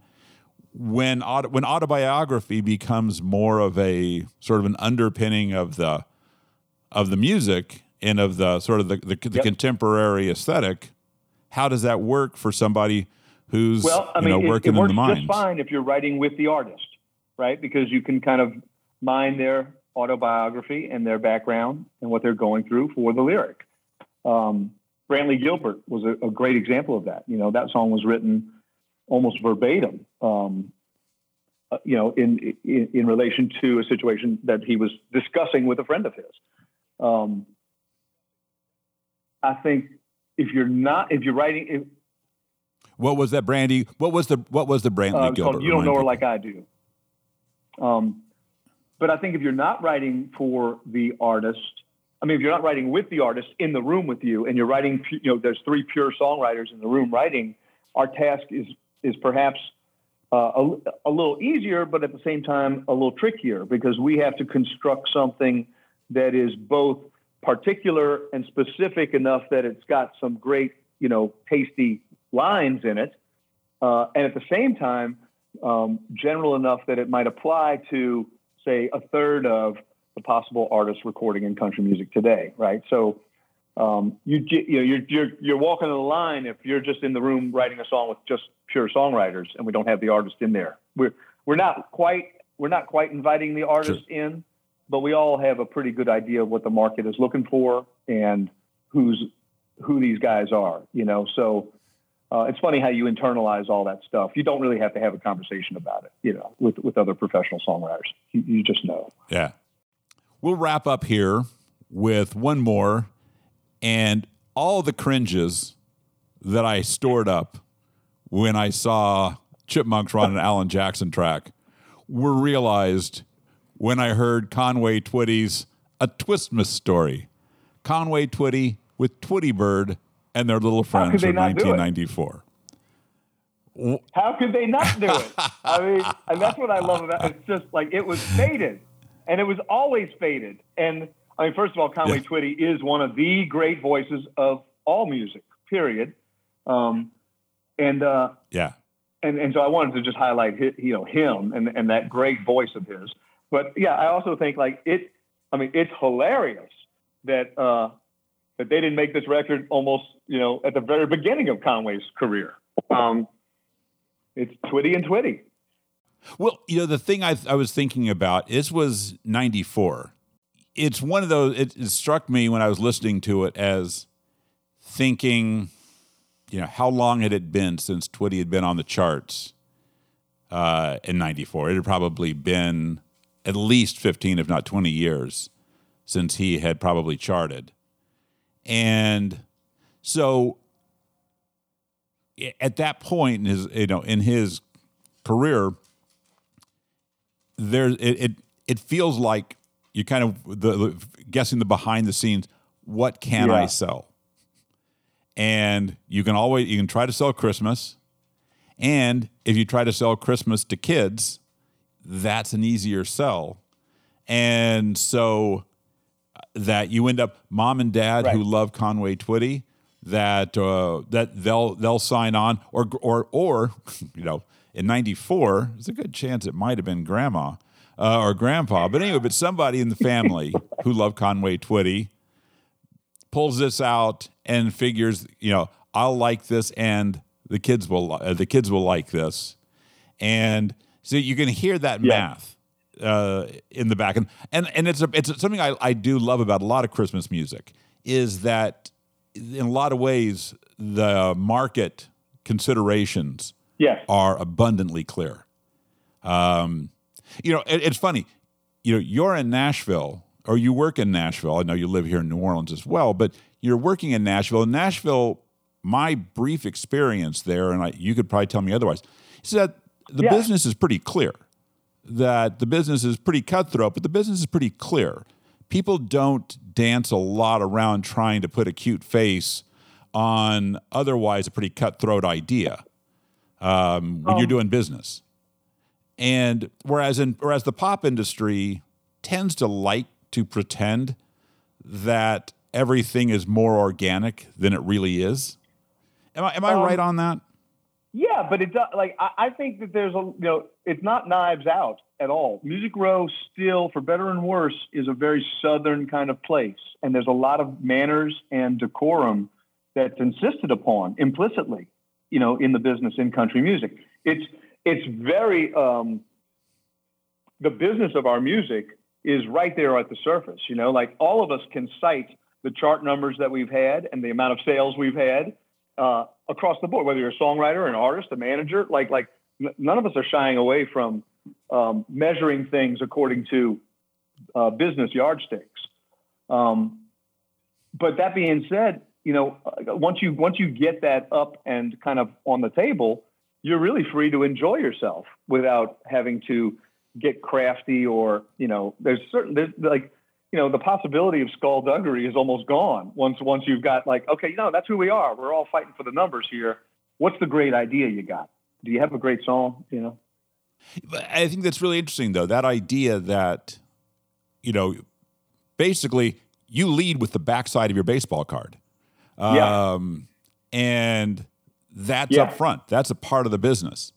And the uh, and, and and part of the process in a way that you know I, I would love to have people from you know from the pop pop markets tell me otherwise. As I, you know, 'cause I but the certainly the illusion is that they're they're an attempt to try to make it all look more organic than country tries. And so anyway, so in the case of this, you can like you look at a record like like you know like Conway's uh, Conway Twitty's you know a Twistmas story, and you know you can sort of like how would this happen? Well, in the height of his career, it wouldn't have happened. At the height of his career, if he did a Christmas album, it would have been like a Randy Travis Christmas, like an Alan Jackson Christmas. It would have been Con. It have been like a George Jones Christmas. It would have been Conway standing out, del- giving you ten or eleven beautifully sang songs. He'd have given you a couple of uh, a couple of spirit, two or three spirituals in there to show you he's a he's a good God fearing man. There'd be a couple of fun songs to show you he's a dad. There'd be a couple of uh, a couple of classics, and because he appreciates the classics, and he'd have written one or or had one or two originals because he's an original artist, and you could you could you know map it all out, and it would have been Right. would have been beautifully performed, would have been professionally made. I personally would love to have heard it, but at the time, that's not for whatever reason where he was. And so in 1994, we get a Twistmas story. And it Some of it. Did- some did of you it. listen to It's- this? It's, I'm more impressed with the I'm more impressed with the event of the album than I am with the album itself. Right? I, I and, and it's kind of the same Yes. point you're making. Um, and yeah, this is kind of the Branson, Missouri album that you know was made here. Um, yeah, and and and, Yes. I, and I totally agree with what you're saying. You know, I mean, I love the the, the straddling between childhood and adulthood that Christmas music gets lets us do, right? But whether it's Frosty the Snowman or Reindeer, all of that, like it's it is wonderful that they that, that you know you can put on a record and both grandma and your six year old are loving that record, kind of thing. yeah, yeah. So we'll tell you what, Jim. You. This has been excellent. You too. It's so good to talk to you again. We will. Uh, well, I'm sure we'll get a chance to talk some more about Christmas music uh, soon, and we will go out now with a Louisiana twist. Of course, of course, Conway Twitty, Twitty Bird, Christmas. Where are we going to go but Louisiana for Johnny Take care. Snowman? Thanks, buddy. I'll talk to you. I'll Talk to you later.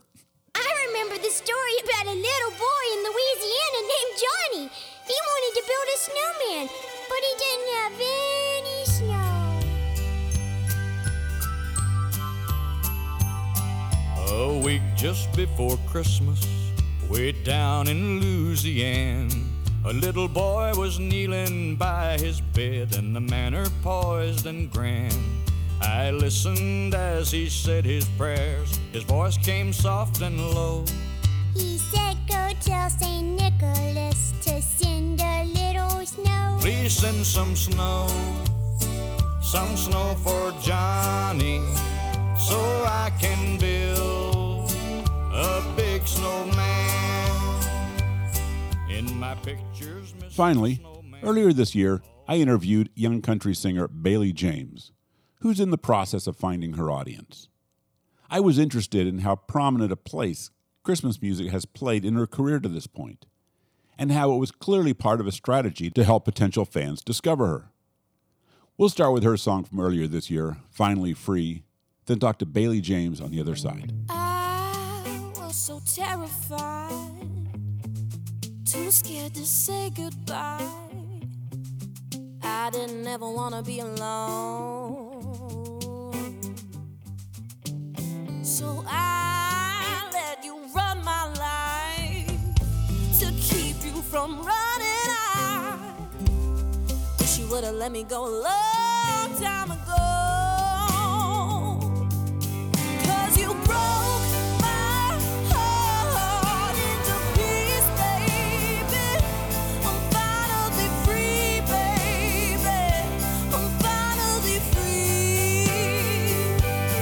So, Bailey, uh, tell me the short version of your story. Where are you from? How did we get to here in a minute or so?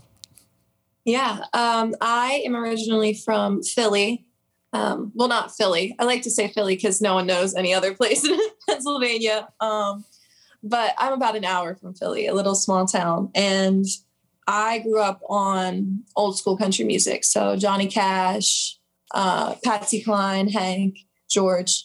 That's what my family played around the house, or my dad, really. Um, and that's where my love for country music grew. I made a little EP when I was 11 that had Crazy by Patsy Cline, Blue by LeAnn Rimes, and an opera song because I'm operatically trained.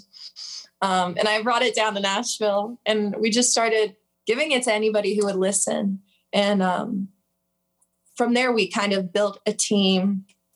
And for about two to three years, we would travel from PA to Nashville about every other month, um, just working on Building Me, Building My Brand with songs. Um, I had a single chart 36 on Music Row called Run Girl. That was my first single out. And um, then we moved to Nashville when I was about 15, 16. And I was still doing country, uh, but I was starting to listen to new artists. I was listening to Amy Winehouse and Kurt Cobain and um, probably artists my mom wouldn't want me to listen to. but um, that's where my music taste started to change a little bit. And I started to write more music um, that was more emotional and a little less country. And so now I'm kind of doing a mix of everything, just whatever I feel. Cool. I have to tell you, I'm sure I'm sure you run into this and recognize this, but I have to say, I found that the hustle was more intense in Nashville than even in Los Angeles. Um, I, I, I, go ahead. I could agree with that. I mean, I've only been to LA one time. It was for American Idol. And I, that week was like, that week was so rough. Um, but Nashville is very, it's a hard town to be in for music. All right, I'm going to come back to Nashville, but you got to tell me about the American Idol story. Well, tell me about that. yeah. Okay. Um, I went to American Idol when I was 15. I was super young. Uh, and it had just been a hard year. You know, my dad had lost his job. My um, brother had passed. And I didn't really know what was going on. I was just like, I'm going to go to American Idol. I'm going to try out, do my best. Um, and I was still singing country at the time. So I auditioned with I Put a Spell on You and a song I wrote for my brother called The One. And the funny thing was that Lionel and Katy absolutely like loved me. They said you should be singing more soul and blues music. That's where your voice is. Um, but Luke didn't. And so I got two yeses, one no, and there started my like resentment towards Luke. um, yeah. So I went to Hollywood Week. It was intense. Like when they say Hollywood Week is intense, it's really intense. Uh, I got through the first round, or I didn't get through the first round. I got to the first round, and basically we were there for about like two days. Uh, I sang "Your Cheating Heart" by Patsy Cline, and they said I wasn't ready, and I wasn't ready. Now, like looking back, I was not ready at all. So I'm grateful for the opportunity um, because it kind of steered me towards the music I love making the most. Now, when you were in Pennsylvania and you were growing up listening to country, was anyone around you listening to country besides your family, or was or was was this a, was it was was it a rural thing, or was this a your family specific thing? I think it was my family. Um, my dad's originally from Texas, and he his family that's what he grew up on. So I don't know if he was trying to get me to listen to that kind of music, but we would be in the car. I would be like six at the time. I would be driving. We would I don't know like ballet lessons or something, and he would be singing "Walk the Line" or "Folsom Prison Blues." And eventually, I heard it so much I would start singing it with him. I didn't know who it was, but I knew that I liked the lyrics and I liked the rhythm. And um, it was more my family because I got I got made fun of a lot in school for singing country music, and especially the kind of country I was singing in the beginning. Um, and everyone would be like, you know, it, like Hank Williams, or the, there was this time in school um, where a teacher asked us to choose between Hank Williams and the Beatles, and everyone like chose the Beatles, and I was like, "Oh, Hank." So, yeah. Oh, that's great. when you said that, you know, obviously you went when you when you auditioned on uh, on American Idol, when you were performing there, you were doing classic country.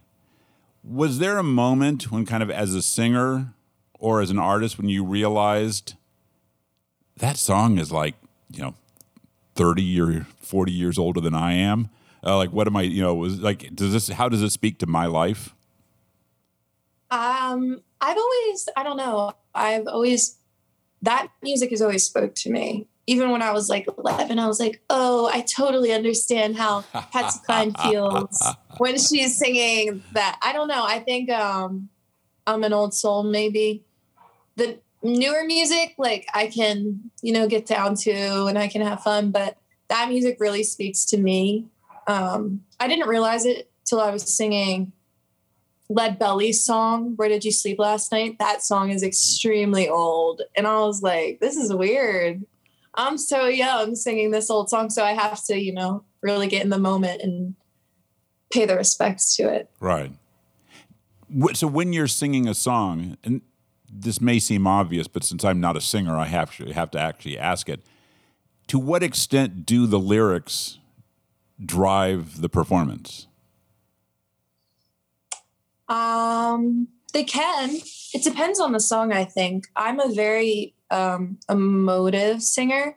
So, more than anything, if I'm not in the moment, then it's not going to be as good as when I am. Um, but I mean, bad lyrics will always sound like bad lyrics. So, I think the lyrics are probably very important. Um, that's why I love, you know, the weird artists like Amy and Kurt, and um, I love Janis. They really, they were all songwriters. Well, I don't know if Janis was, but Amy and Kurt were. Um, and they really took the time to make lyrics that resonated in their lives and Right. that they were proud of. Yeah, I, mean, I think, and and I, I mean, I think it's, you know, obviously, even in your songs, it's clear you bring something specific to a song because of what the song's about. Um, but I've also, but I've heard songs and singers where it's very clear that kind of the melody, the music, the energy of the music, that is dictating the performance as much, if not more, than the contents. Like I've, you know, we've heard, uh, you know, we've both heard people singing heartbreak songs that sound like they just got a popsicle from the truck outside. Uh, yeah. and that's what I try to steer away from. That- Yeah. When I started, I wasn't writing my own music. So most of that music back then, yeah, that's kind of how it feels. The music was really driving it. But as I got older and I went through more and, you know, just grew, uh, I started writing my own music and that completely changed everything. you know, one of the things that struck me about your sound is that it is that although it's clear you listen to a lot of genres, that it also is clear you like country music and that you can there's twang in there, there is lap steel in there, or there are slide or there's slide guitars in there. Why stick closer to that traditional sound when the charts say that the money's not in uh, in twanginess right now? Um, because I don't agree with the charts. I don't agree with the charts. I I have a love hate relationship with country radio. Um, well, I love country. I like don't don't look at me like that, Dad. He's looking at me like, why'd you say that? Um, I think that there is still a lot of room in country music. I listen. I listen to Colter Wall. I listen to Tyler Childers. I listen to those artists that really are big on the lyrics, big on, you know, old country music still. I there's still room for it and there's still people who really appreciate it. Um, whether or not business aspect they appreciate it, well, Sure. that's not what I'm going for. So Yeah. No, I get that entirely. And it is, you know, that I think, you know, one of the most important ideas is, you know, be, you know, be who you are so that if people buy in at some point, you know, they're buying that whatever they're buying into is, is fully established and it's, you know, it's you and you're not in the process of chasing whatever, whatever's hot now. Mhm. So, I I um I'm at the point where, you know, I'm releasing music that I'm really proud of. And if country radio loves that, then I love you, country radio. Um, but I also just want to make music that I'm proud of. Sure. Yeah. Now, th- in the, this year, or kind of in the last year, you've released "Swore I Was Over It," "Bitter," "Over You," and "Finally Free." Were you working Yeah. something out? honestly, uh, didn't we? We've released we released two collaborations, right? What was it? Whiskey Rain and Dead Man Walking. Dead Man Walking. I'm also in a girl group. Cool. So, um, no, I just wrote so much last year because we all we could do was kind of write. I mean, what was I gonna do? Like, I wasn't one who got. Well, I do get stir crazy. I can't just like sit around and I got too many things going on in my mind at once. So I would write and I would write and I would write. Um, and we plan to release a lot of singles this year. I think that's actually one of my dad's favorite things, like that we've released so many singles this year. He loves talking about it. He's like, we've released this many songs. It's amazing though. Um, we didn't have any plan. We just had a lot of music that we were proud of that we have been holding on to for a long time. And we were like, why not? Sure. Actually, I got to say, I'm a firm believer in I'm a firm believer in singles these days. Yeah.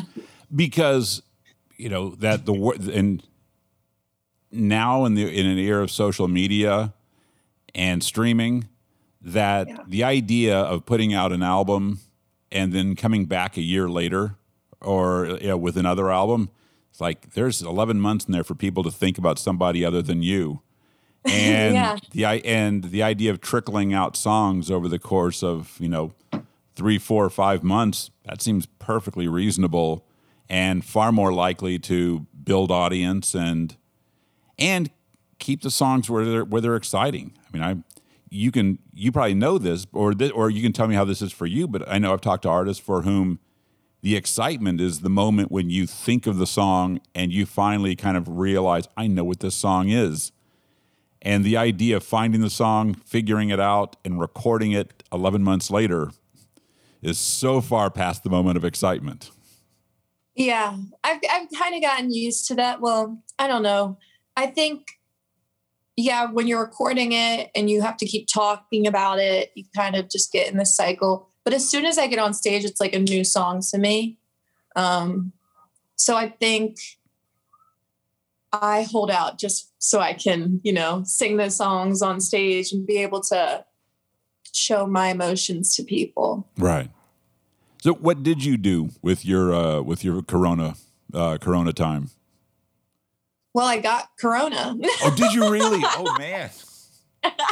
Okay. no, I'm, I I went out to play my first show. Um, Puckett's in Leiper's Fork, Tennessee, one of my favorite venues where I met my band. Um, and we, no one was wearing masks. It's Tennessee. We're just all a bunch of hillbillies. So like, nobody was wearing masks, and we were like, we're gonna be fine. About three days later, can't smell bleach, can't smell anything. Wow. So me and dad were down with COVID for about a week and a half, and it was Thanksgiving, which Wow. sucks because like you're you can't even taste the food.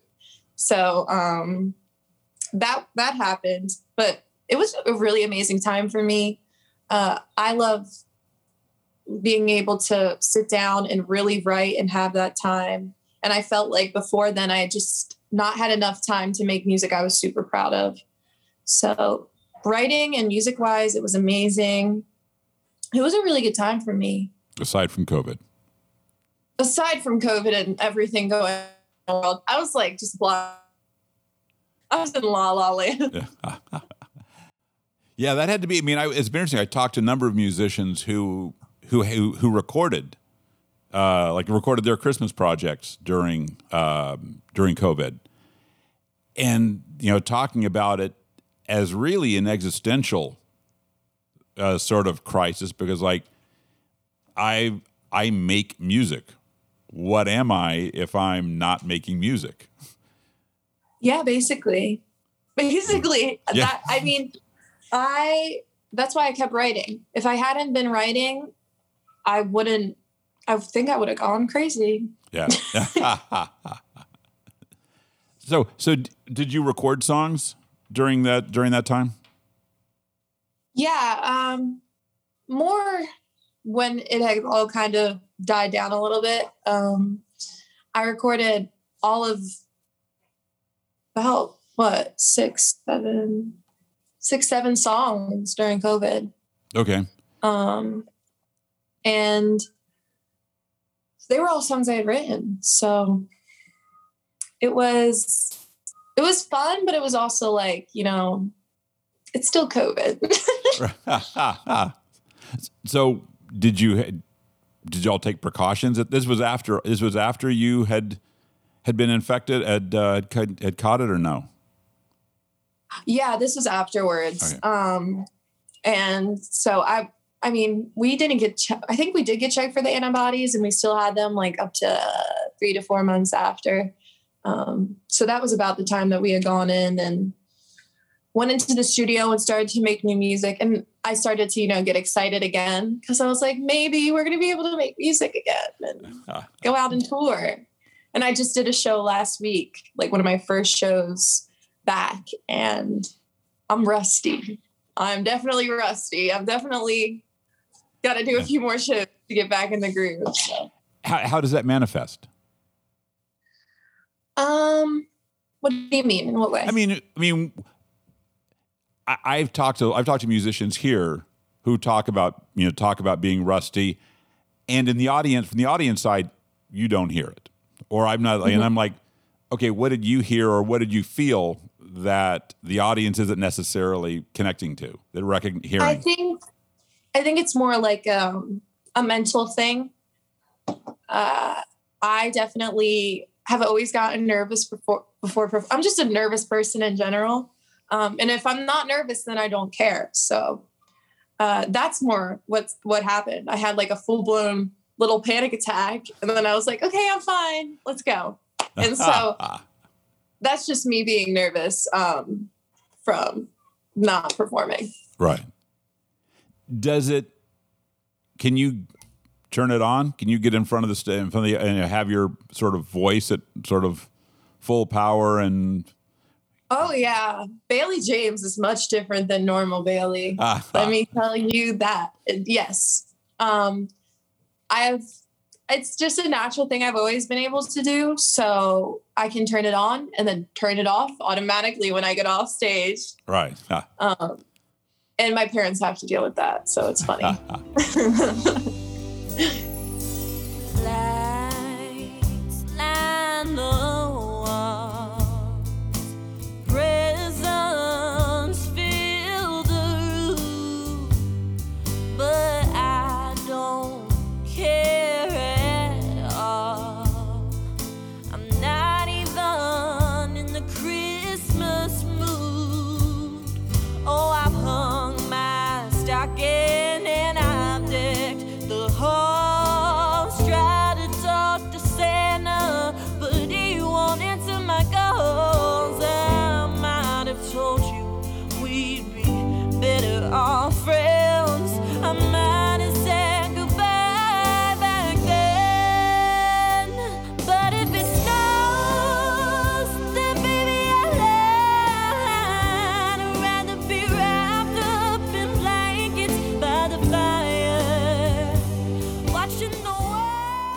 In addition to the, all these songs, you've also in the last few years you've released uh, a couple of Christmas songs. You released your own version, uh, "Please Come Home for Christmas," and you wrote your own Christmas song, uh, "But It Snows." Um, but if it snows, I'm sorry. So first off, what's your relationship to Christmas music? I love well, I love Christmas music. When I'm sad, I listen to Christmas music. When I when I want it to be Christmas sooner, I listen to Christmas music. Um, it's just it's always been one of like my little happy places, Christmas music, and um, I have all these amazing memories. Like when we decorate our trees. Well, back in PA, our real trees. Here are fake trees because it's Tennessee um, we would always put on like really classic songs and it's just one of my favorite moments What wh- what are the Christmas song? What what are the Christmas songs you really remember from growing up? well please come home for christmas. That's one of my favorites. My mom she likes that 80s version though. You like the one with the girl who sings all the high notes right?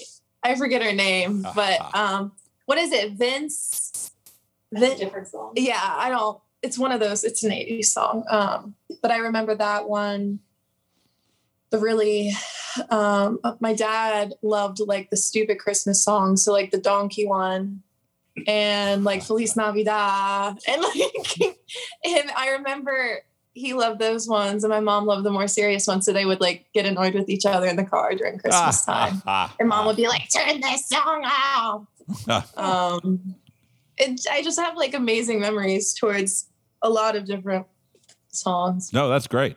The uh, was there a, a record that was an important part of your uh, like your Christmas traditions?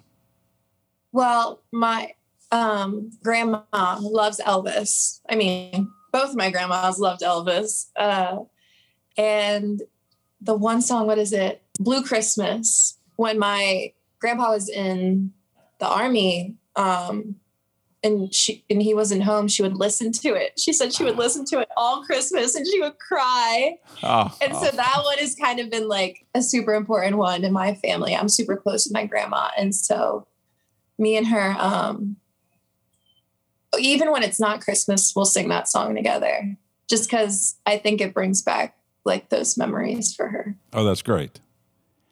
Now, Yeah. tell me about tell me about writing a Christmas song. How do you do that? I, well, it wasn't planned. I actually wrote it in the middle of the summer, um, as most people do write their Christmas songs in the middle of the summer. But I just wanted, I wanted to write a Christmas song um, that was my own. And I sat down one night and I just started playing the guitar um, and just started writing a kind of the first lines to But If It Snows. And it kind of came together and I brought it into a write because at that time I couldn't write a full song by myself. I could get kind of the ideas and the themes. And they wanted to make it more classic Christmas. And I was like, that's great. I love that. Um, and that's where it came together. That tell me about about this experience about rights. Who were Writing? You? Yeah, Ooh. I mean, we're, I mean, we're, I mean, no, I mean, you told you took it to people. Is it like you and another songwriter, or was it like you and a handful of other, like you and a few people who sort of like batted around, or tell me about this experience. Um, I met a lot of songwriters just from researching, you know, Nashville songwriters when I was younger. And then I would build those relationships. They would introduce me to new songwriters.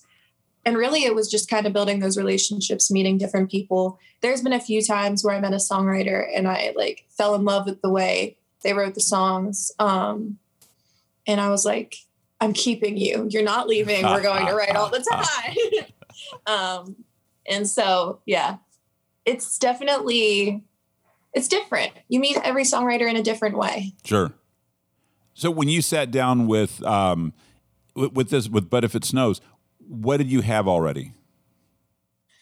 I had uh, the verse, lights line the walls, presents fill the rooms, but I don't care at all. I'm not even the Christmas mood. I had the the whole verse, um, but none of the chorus, and I didn't know where it was going. I just knew that I wanted to write something happy, and that had, you know, um, well, not that happy, but it's still it's still a ballad. It's still a ballad, but something that made me happy. And at that time, I was writing a Christmas song. Is it harder to write happy songs? Yes. Oh my gosh, yes. My mom gets so annoyed with me. She's like, Bailey, people are going to start thinking like you are depressed or something because you only write sad songs. I said, that's the emotion that's easiest to write about. When I try to write a happy song, I'm like, mm, this is lame. I want those songs that like tear at your heart. And, you know. That's why I love Amy Winehouse. Yeah. you know, one of the things I think is really interesting and I think instructive is that, you know, I, I've thought about this question and thought about just, you know, when you think about trying to express term, negative terms, if you want to talk about, you know, how you don't like something, we can be incredibly precise and we can be mm-hmm. in I loathe something, I detest, I can't stand, you know, I hate, I, you know, whatever. But when we talk about happiness, we I like it, I really like it, I love it. And that's kind of we don't have a door, but that's like how you feel about like you know how, how your grandmother feels about her dog or something.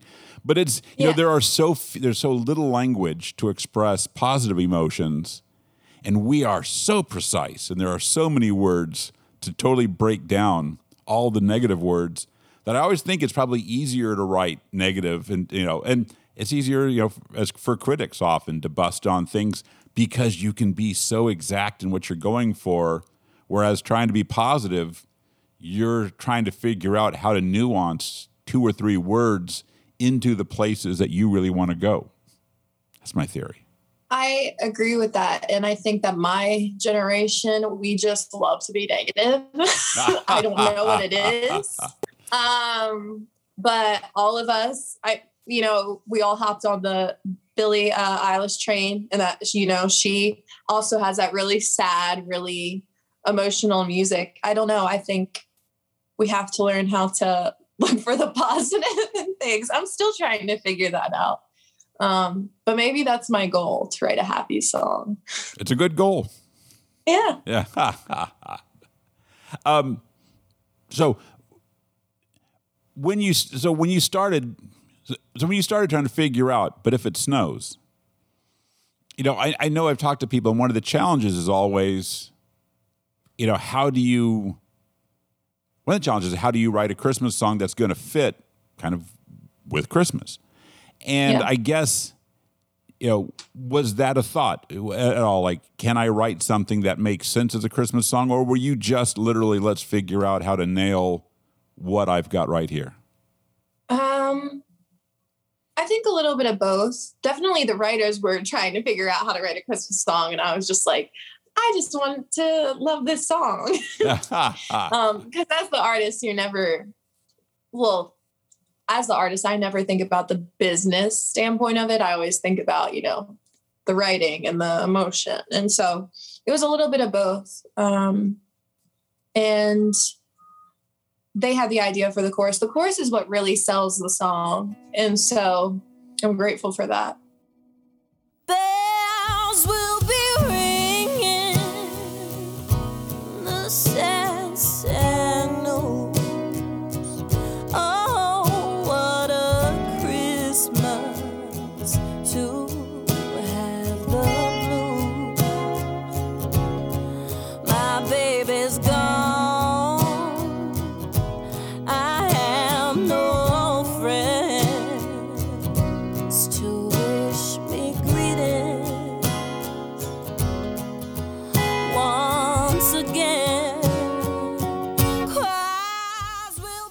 You also covered "Please Come Home for Christmas." Mm-hmm. Tell me about tell me about how you first off. So you, that was a song that obviously you you're, you've got a long time history with. Tell me about trying to figure out how to how to record that song and how to make that song yours. Uh, well, it naturally, when I listened to the Eagles recording, had, you know, like a bluesy, um, soulful aspect to it. I just wanted to pull that out more. So I I don't listen to it and think about how I'm going to sing it. I just go and I sing it, and wherever it goes, well, that's my way of singing it. Right. So um, I had no real plan, and actually, I went into the studio and just kind of did my thing and emoted to it the way I knew how. And so I I love I still love my recording of it. I'm still really proud of it. Oh, good. So I want to back up because I, I make sure I didn't miss this. So the Eagles version was kind of your reference point when you were working on yours. Yes. Okay. Yes. Um that that's my favorite version and something about it just spoke to me and I was like, okay, I want to I want to sing it in my own way. Oh, cool. The uh, no, as I said, as we, think we said earlier here, you've got a hand. You've got now, I think, around eight or nine songs that you've released, Yeah. and of those, you know, you have two Christmas songs. So, as you're in the process as a young artist of introducing yourself to the world, you have made Christmas sort of a, a meaningful part of that. Sort of a basic question: Why do that? Well, Christmas is my favorite holiday. It's an important holiday in my family, not just because of the presents and stuff, but like um, that's our holiday when we all can get together. And I've had so many like just amazing memories. Um, I want to be able to kind of share that with other people. I want people to feel that way about Christmas because that's how I feel. I look forward to it every year. Um, and so I'm just kind of trying to share my life experiences, my memories through my songs. I would also wonder as a as an artist who's in the process of trying to be heard, and you know, there's because there's simply there's so many people out there. Does doing a Christmas song also create opportunities for you, chances for you to be heard that you might not otherwise have? Yeah, um, there's so many Christmas movies coming out every year, and they're always looking for songs. Um, I sang but if it snows, I did a cover of that that got like a couple thousand views on Facebook. People just um, love the the feelings that Christmas brings, even when it's not Christmas. If you can listen to a Christmas song and feel that just happiness, right? That's what matters, and I think that's what brings us all together through Christmas music. We'll